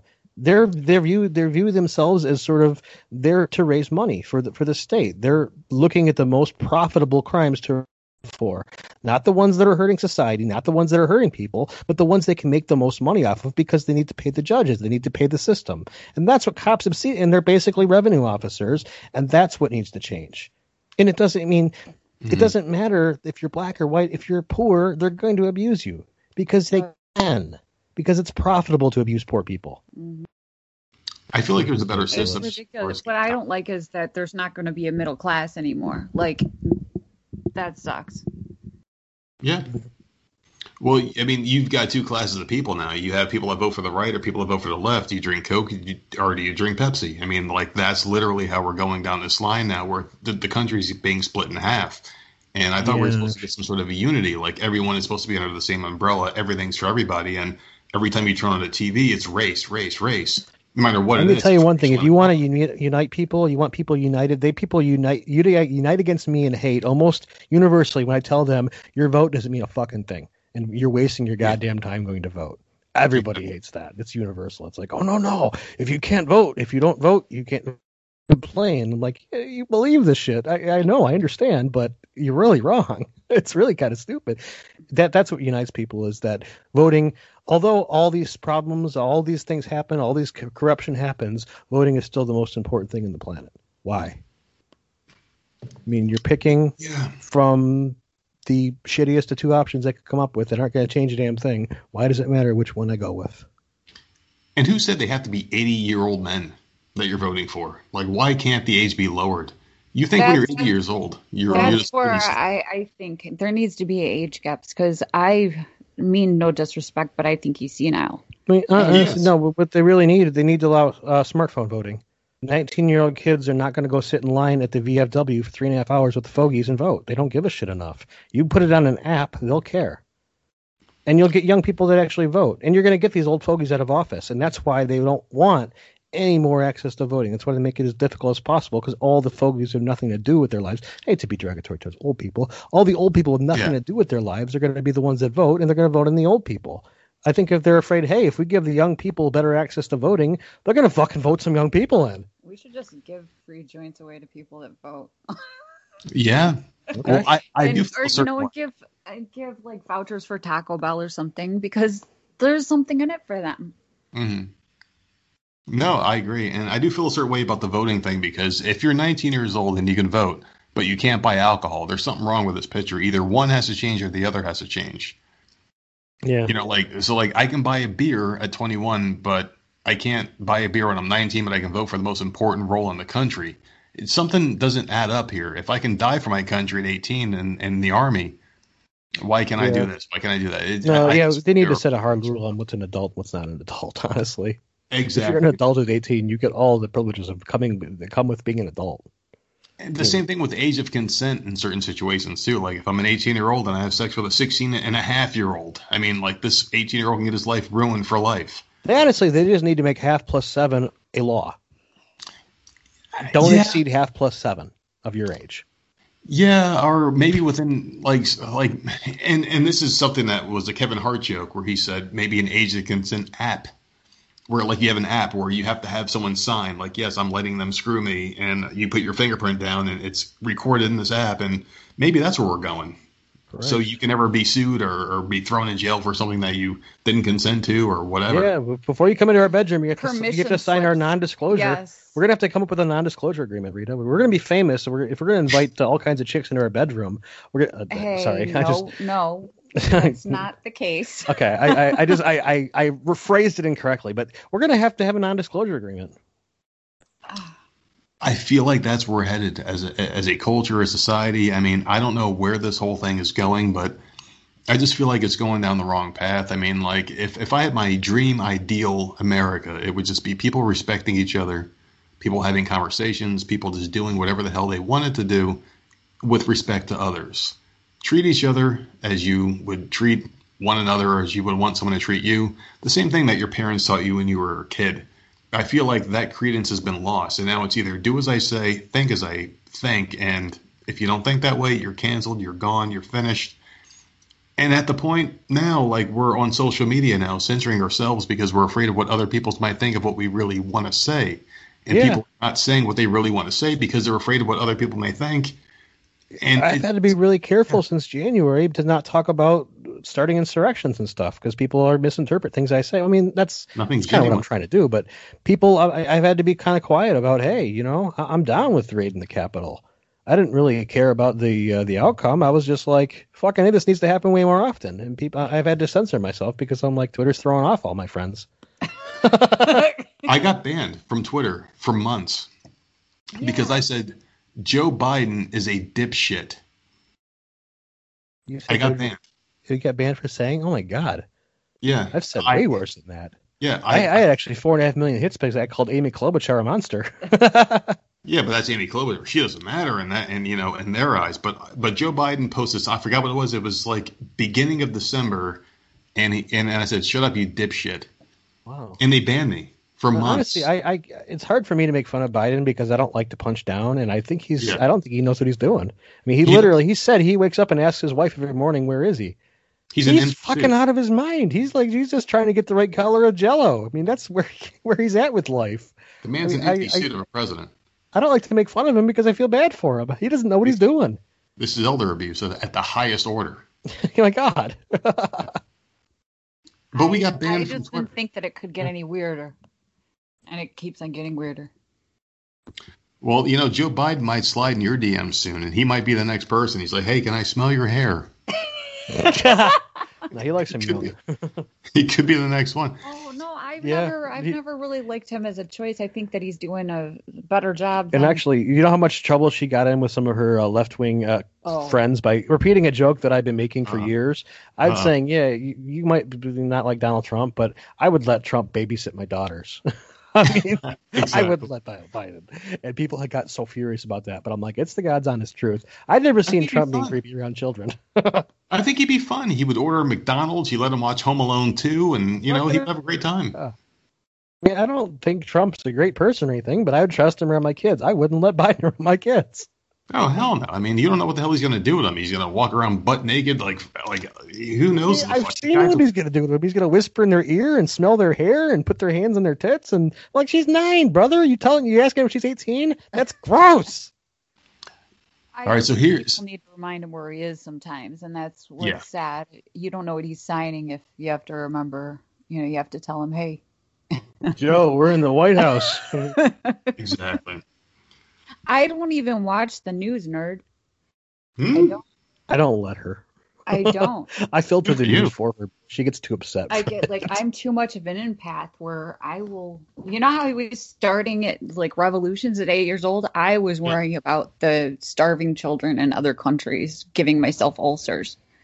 Oh, That's why this whole COVID thing started. I, I refused to let her even look at a computer, watch the news. I said, You will get your code information from me because I know what's going to happen if you get uncontrolled access to the news. I'm going to come home and she's going to be in a fetal position because it's happened. I mean, So if I can't get, so I've been like you, it's not that big of a deal, Rita. Yeah, it's a it's a mutant virus. It's it's it's a mutant. It doesn't mean it's different. It doesn't mean it's worse. It's a it's a mutation. It's normal. Calm down. Yeah, I literally, I she called me one day, or she went on Twitter complaining that she thinks she has MS. I'm like, Mhm. what the fuck? The neighbor. I get a hold of her, and some neighbor lady said that you've got all these, you know, neurological conditions. It must be MS, and you had had Rita convinced that she has MS now. Three hours went by, and I'm like, you're you have M- what the fuck? When did you have MS? I'm like, it doesn't make sense, Rita. But yeah, she. So yeah, I, I kind of filter the news for her. I filter the world for Rita a little bit. yeah, when I say I live in a vacuum, I really do live in a vacuum. And when I say I don't know what's going on, I really don't know what's going on. I think that I'm better not, and that might make me a sheep. I'm just trying to filter out a bunch of bullshit in this bullshit world. Well, the thing is, is like you are filtered and and and you stay out of it all, but but you're active on Twitter, which means you're only going to get one side of the fence because they only allow one side of the fence because they filter everyone else out. No, and that's absolutely. why that's Yeah. why it sucks. It definitely left wing definitely goes way further on Twitter. You definitely get a lot oh, more uh, absolutely. A lot more crap. And Facebook is more right wing, so I just Really? evade Facebook and I'm on Twitter. And holy And- shit, did I piss off the entire left wing ones? I I put Wow. out a tweet. It was a poll asking which of the four of the squad is the hottest, and oh my god, I had I tens that. of I thousands for of nasty AOC. messages. It was insane. I voted for AOC, and I saw that you got a lot of heat. People were like hating on you. You got retweeted a lot on that one. You got bashed a lot. You lost followers. Oh. Yeah, thousands, thousands, and thou- thousands of blocks and thousands of delete this, delete this, you assholes. I'm just like, and they're like, would you ask this the same from from males? And I'm like, Yes. I just did actually. No one cared. I voted for AOC, by the way. Oh God, how could you not? Oh, easily, easily, man. Like I told my wife in the last episode we recorded, I'm like, yeah, if she showed up at the door asking for a vote, she would get more than a vote. Absolutely. So let me ask you guys, because you guys live in, you know, uh, one of the worst run states, in my opinion, as far as the whole COVID situation goes. You guys have fucking Gretchen Whitmer, that piece of shit. How did you guys deal with the whole COVID situation over the past year plus of COVID? Like, what was your situation like? God, she's been a nightmare. I mean, other She's than yeah, yeah, she's she's a, she's a nightmare. You can you can see herself in your in her face. By the way, she's shiny, but Oh, she's evil. No, it's just been nuts. It's like uh, the last we were like begging. The cases were dropping last uh, April and May, and our cases were dropping, and she's keeping everything closed. And she actually she pissed off. What really hurt her is she banned uh, boating. Yeah. This is Michigan. There's nothing but fucking lakes in Michigan. Well, I know where you're going. people here. don't have to go to work, and people have nothing to do. They're going to go on their boat. My brother goes fishing every Every spare day. chance he gets, and they took away his fucking boat. And he's like, I'm sitting there by myself in the middle of the lake fishing, but not with- seeing a soul. How the hell could I be spreading COVID? And yeah, that that really that pissed off a lot of Michigan. I mean, that's when she really Yeah. pissed off the hunters. That's when the people started showing up at the Capitol with with guns. I'm like, these fuckers were going fishing last weekend until you decided to, to take it away. Now they're at your doorstep with fucking guns. Exactly. So yeah, she's been a nightmare, and she's really they've sort of cut her balls off for. I don't know if she's not allowed to do emergencies anymore or what, but she yeah, just they, sort yeah, of they took her power away. She sort of dropped a, a, um, a voluntary emergency. Said everything's going to have to close for two weeks, and we're going to have to all use the honor system. And we're like, yeah, bitch, okay. it's like my business is failing. No, I'm not closing. Go fuck yourself. And the funny thing about her too was like the whole boating thing was her husband went out a week later and was like, "Hey, do you know who my wife is? I'm Yeah, taking my boat out." cut in line to get his boat in Yeah. the water. For, yeah, Uh, great optics there, pal. So let me ask you this because like I have very strong feelings about COVID nineteen and, and and people have accused me of being a vaccine denier, which I am not because we have all our kids vaccine. We just don't trust this one. We don't trust COVID. We don't trust the numbers. We don't trust anything about this because it has been highly political. I I am of the opinion if they never brought this on TV, if Obama got a third, fourth term and Trump never got in here, I don't think things would have played out the same way. I think they would have just been like, hey, we may not, may or may not have even noticed for a while. exactly. anything bigger. It, it's There yeah. wouldn't have been a big deal. No, no. If we hadn't jumped the gun and and, and panicked, I, I don't think uh, we would have. It would have taken us several months to even notice that there's an increase in cases. No, no. It, we got it. Like yeah, we, we had we had COVID. What was it? April. March, March or April? Oh, so and you guys honestly, what's that?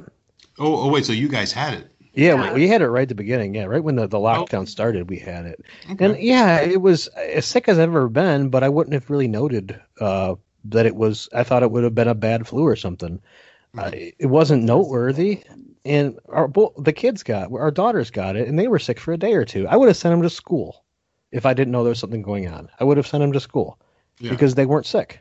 They weren't very sick. So yeah, it's some people it's hitting hard, but for the most people it's it's not. And yeah, the vaccines, as much as you could say, you know, they're proven, they aren't because they haven't existed long enough.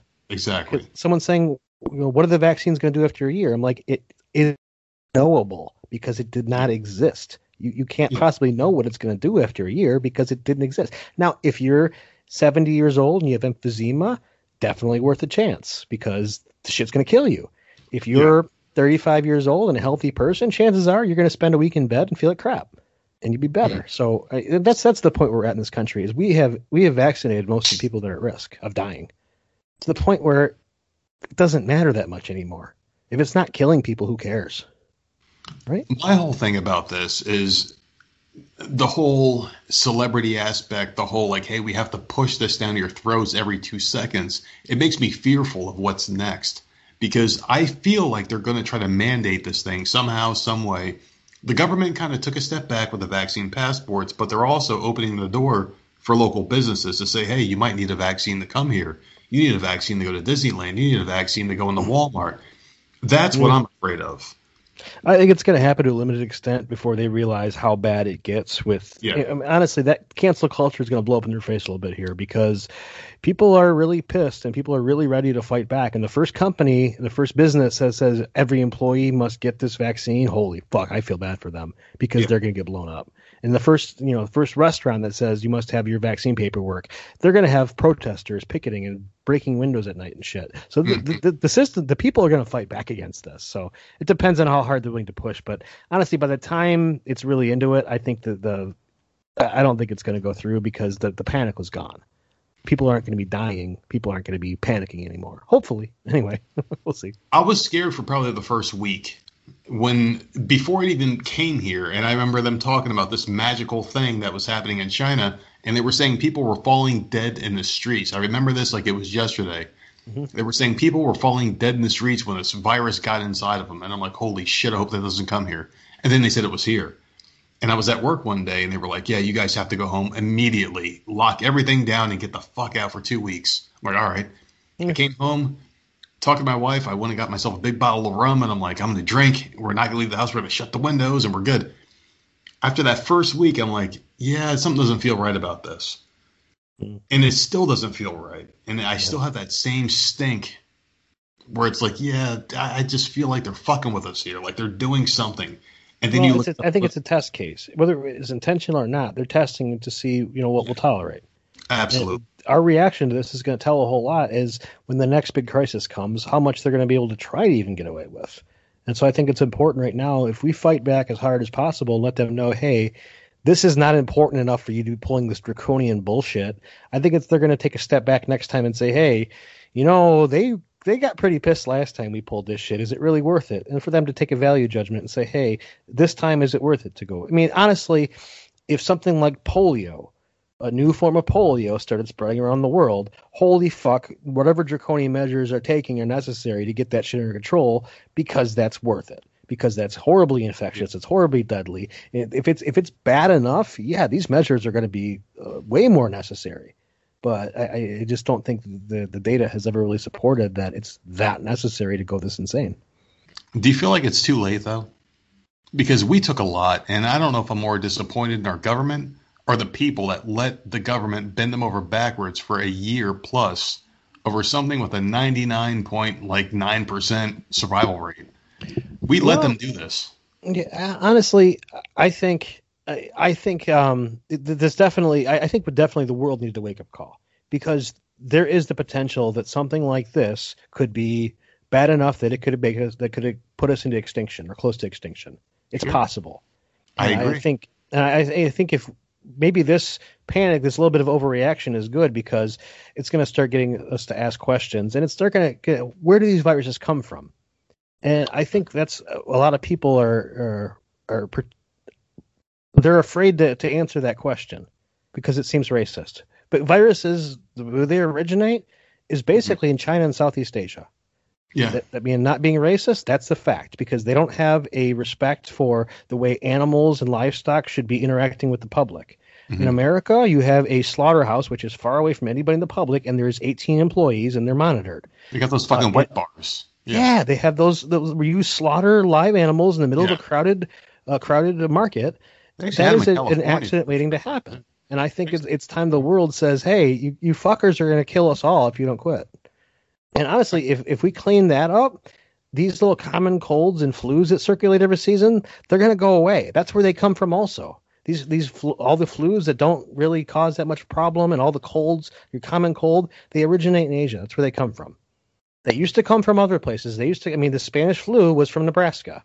Exactly. And did that's why I don't like the Spanish flu phrase because I mean like being a, a Hispanic, obviously I'm a little bit protective of that phrase, but I mean it, it, came from Nebraska, exactly. So, well, the only reason it's the Spanish flu is because Spain was the only country not involved in World War One at the time, and they were the ones that weren't censoring their media. That's exactly. why Spain. That's why it got in Spain. Everybody else was pretending it didn't exist because they're fighting this fucking war. But, yeah, it's, yeah, you're right. It's not fair that Spain got blamed for that shit. That was our that was our problem. Now, do you think people are ever going to wake up to the fact, or do you think the truth is ever going to come out to this? Because when you look at the numbers, when you look at like how the flu went from like hundreds of thousands of cases a year and fatalities to basically nothing. Do you think people are going to look back at this and be like, "What the hell happened to the flu?" Because there was a very famous, uh, what the hell do you guys? Because you guys are good at social media, not me. GIF. Is it what they call like like a GIF or is it called a GIF? It's a GIF. It's a GIF. yeah. Thank you. Yes. Thank you for that because the, my the wife. G stands for graphic, so it's GIF. Thank you, GIF. Okay, thank you. So there's one that says, okay, so how'd the flu go away? And the next person goes, because we're wearing uh, face masks and we're social distancing. And then the person goes back to them, well, how come COVID 19 hasn't gone away? And the person goes back to them, well, because we haven't been wearing face masks and dot, dot, dot. And the person shows an angry face at the end.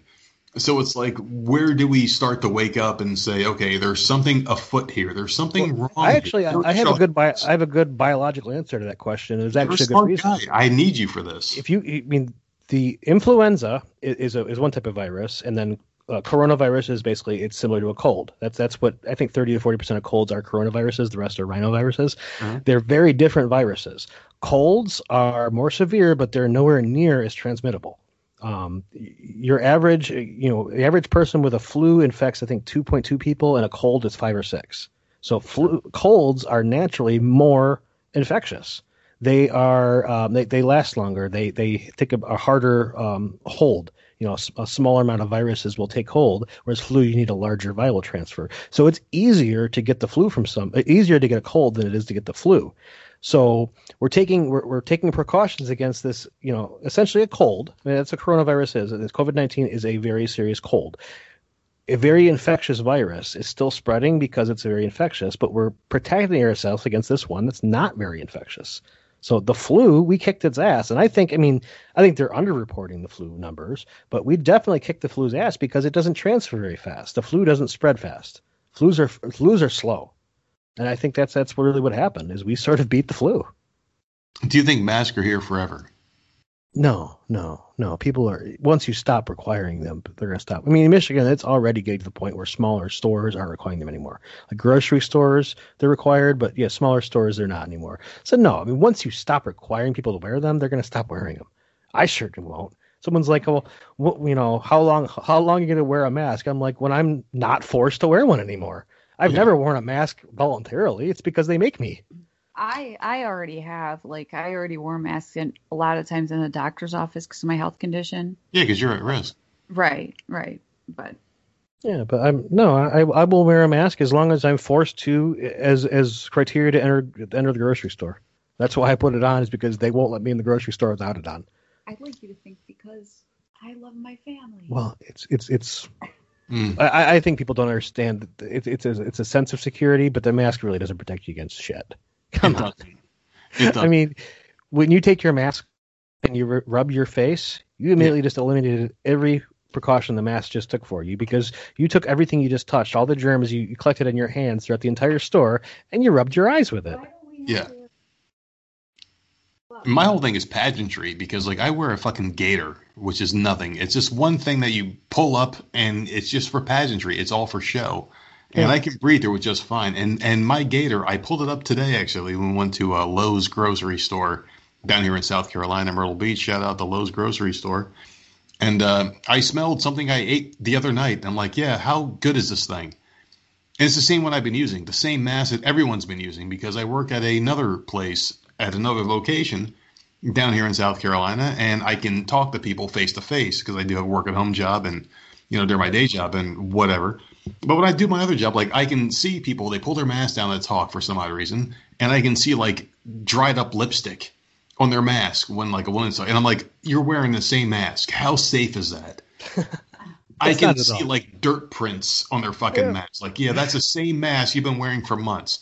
How is that better? Yeah, How is that better? Nothing makes sense here. it's really really no, it, it's for show. It's it's the sort of yeah, the, not to upset everybody. I think the the grocery stores are doing it because the state will get Yeah. will come down harder on them. You know, they're trying to I avoid making waves. And the, the grocery store employee people that are giving the, the employees shit. I'm like, they're making twelve bucks an hour at best. Yeah. And they're just They doing their fucking job. I mean, they've been told to make everybody wear masks. Don't make their day harder. You're an asshole. Go, That's write the. CEO. Go harass them. They're the ones making the decision. Don't harass the kid making mo- making ten bucks an hour in the middle of a pandemic. Fuck you. Make my God. Be be a, be a human being. I mean, yeah, fight your battles, but fight the right people. You know, fight with someone who actually can make a decision. Exactly. And that's why I wear it because my wife tells me, she's like, hey, you have a temper. make sure you wear it because if someone says something to you, you're going to flip out. So that's why I wear one when I go into a location that requires me to wear one. But my question to you is this: is, as far as the bureaucrats go, like the Anthony Fauci's and the guys that are like controlling, like he's he is the real president of the United States. He's been for the past year. This guy's been telling us. I don't know how he won re-election. By the way, I, I got to look into that. Oh my God, this guy's a piece of shit. I, I fucking hate Anthony Fauci. I mean, if you say everything all the time, of course you're right 100% of the time, but you're also wrong 100% of the time because you're saying everything. If I told you, oh yeah, the Kansas City Chiefs are going to beat the uh, Buccaneers in the Super Bowl, but the Buccaneers are going to beat the Chiefs in the Super Bowl, of course I'm right, but of course I'm wrong too. This guy never gets he, he never gets credit for being wrong. It's it's the same way I feel about religion. God gets all the credit when a boxer wins a match. He knocks him. Oh, I give credit to God. But when that same guy gets knocked out, oh well, I just got knocked out. Yeah. I feel that way about Fauci.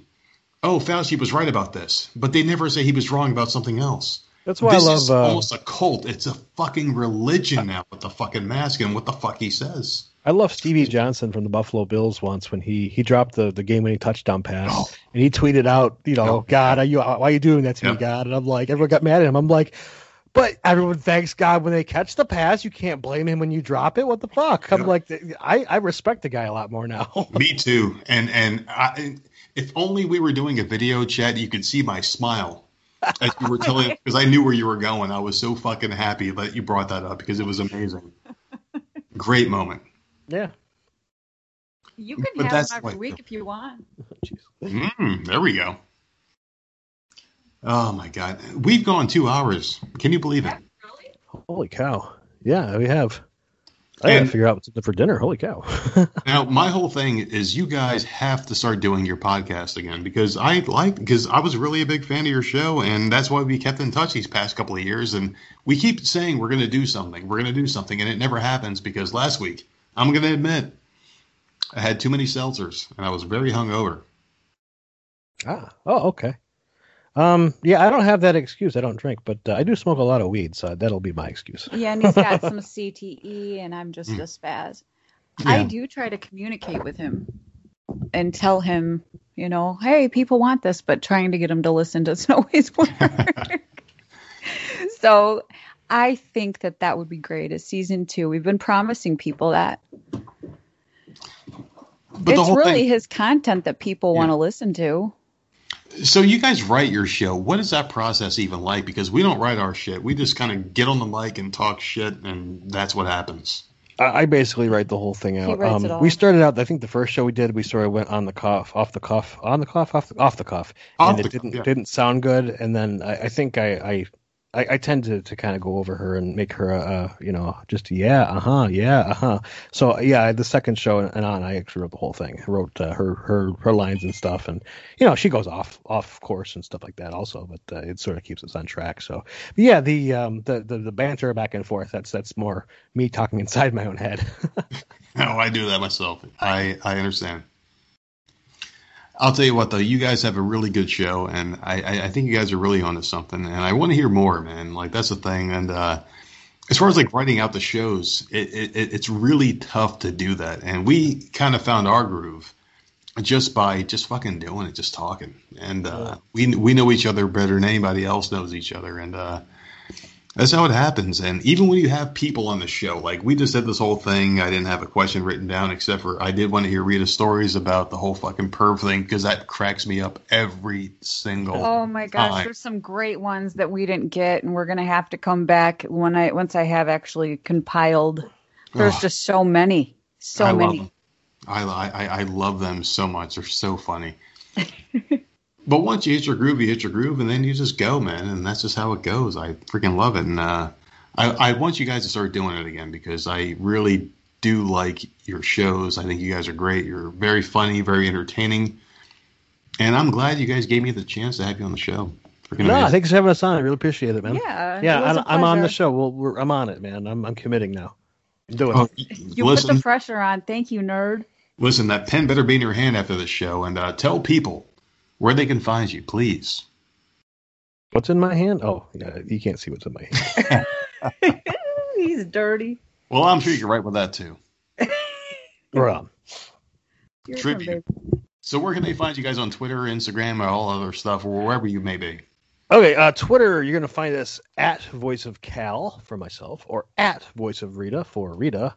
And uh, we don't, I, I, I don't really do Instagram all that much. That's that's um, sort of beyond me. Uh, but you're going to be able to find me on our podcast. You can find us on Stitcher or iTunes. It's the the uh, the, the what's our show Voice called? of- Voice of Cal and Rita. Real real creative voice. Yeah, but the Voice of Cal and Rita is the the podcast. There's like 10, 12 episodes, maybe something like that, 14 maybe. Uh, and there's going to be more, so that that's what I'm promising today. The voice of Cal and Rita on Stitcher, on iTunes, and wherever else you you watch your podcasts. Right? Spotify. Spotify. Ooh, that's a good one. Yeah. So I believe they're still up, but uh, we'll we'll get working on the pod. I'll write one tonight, dude. I'm I'm on it. I promise. I- Listen, I get how hard it is, man. Like my brain scrambles a lot, so I understand how it is. That's why you just get on the mic and just talk shit, and things happen, man. I uh, really enjoy it, and I hope to hear more content from you guys in the future. I've been subscribed since day one. I've been waiting for an update. Oh, thank God you damn so it. much. it's coming, Mr. Nerd. All right, thank you guys. Cal and Rita, the voices of the resistance, the voices of Cal and Rita. Love you guys. You guys are great. I hope you continue to uh, keep putting out content, just being interesting people. Have a good night. Thank you. You too, man. See ya. Thank Take it easy. you. Bye. Love you.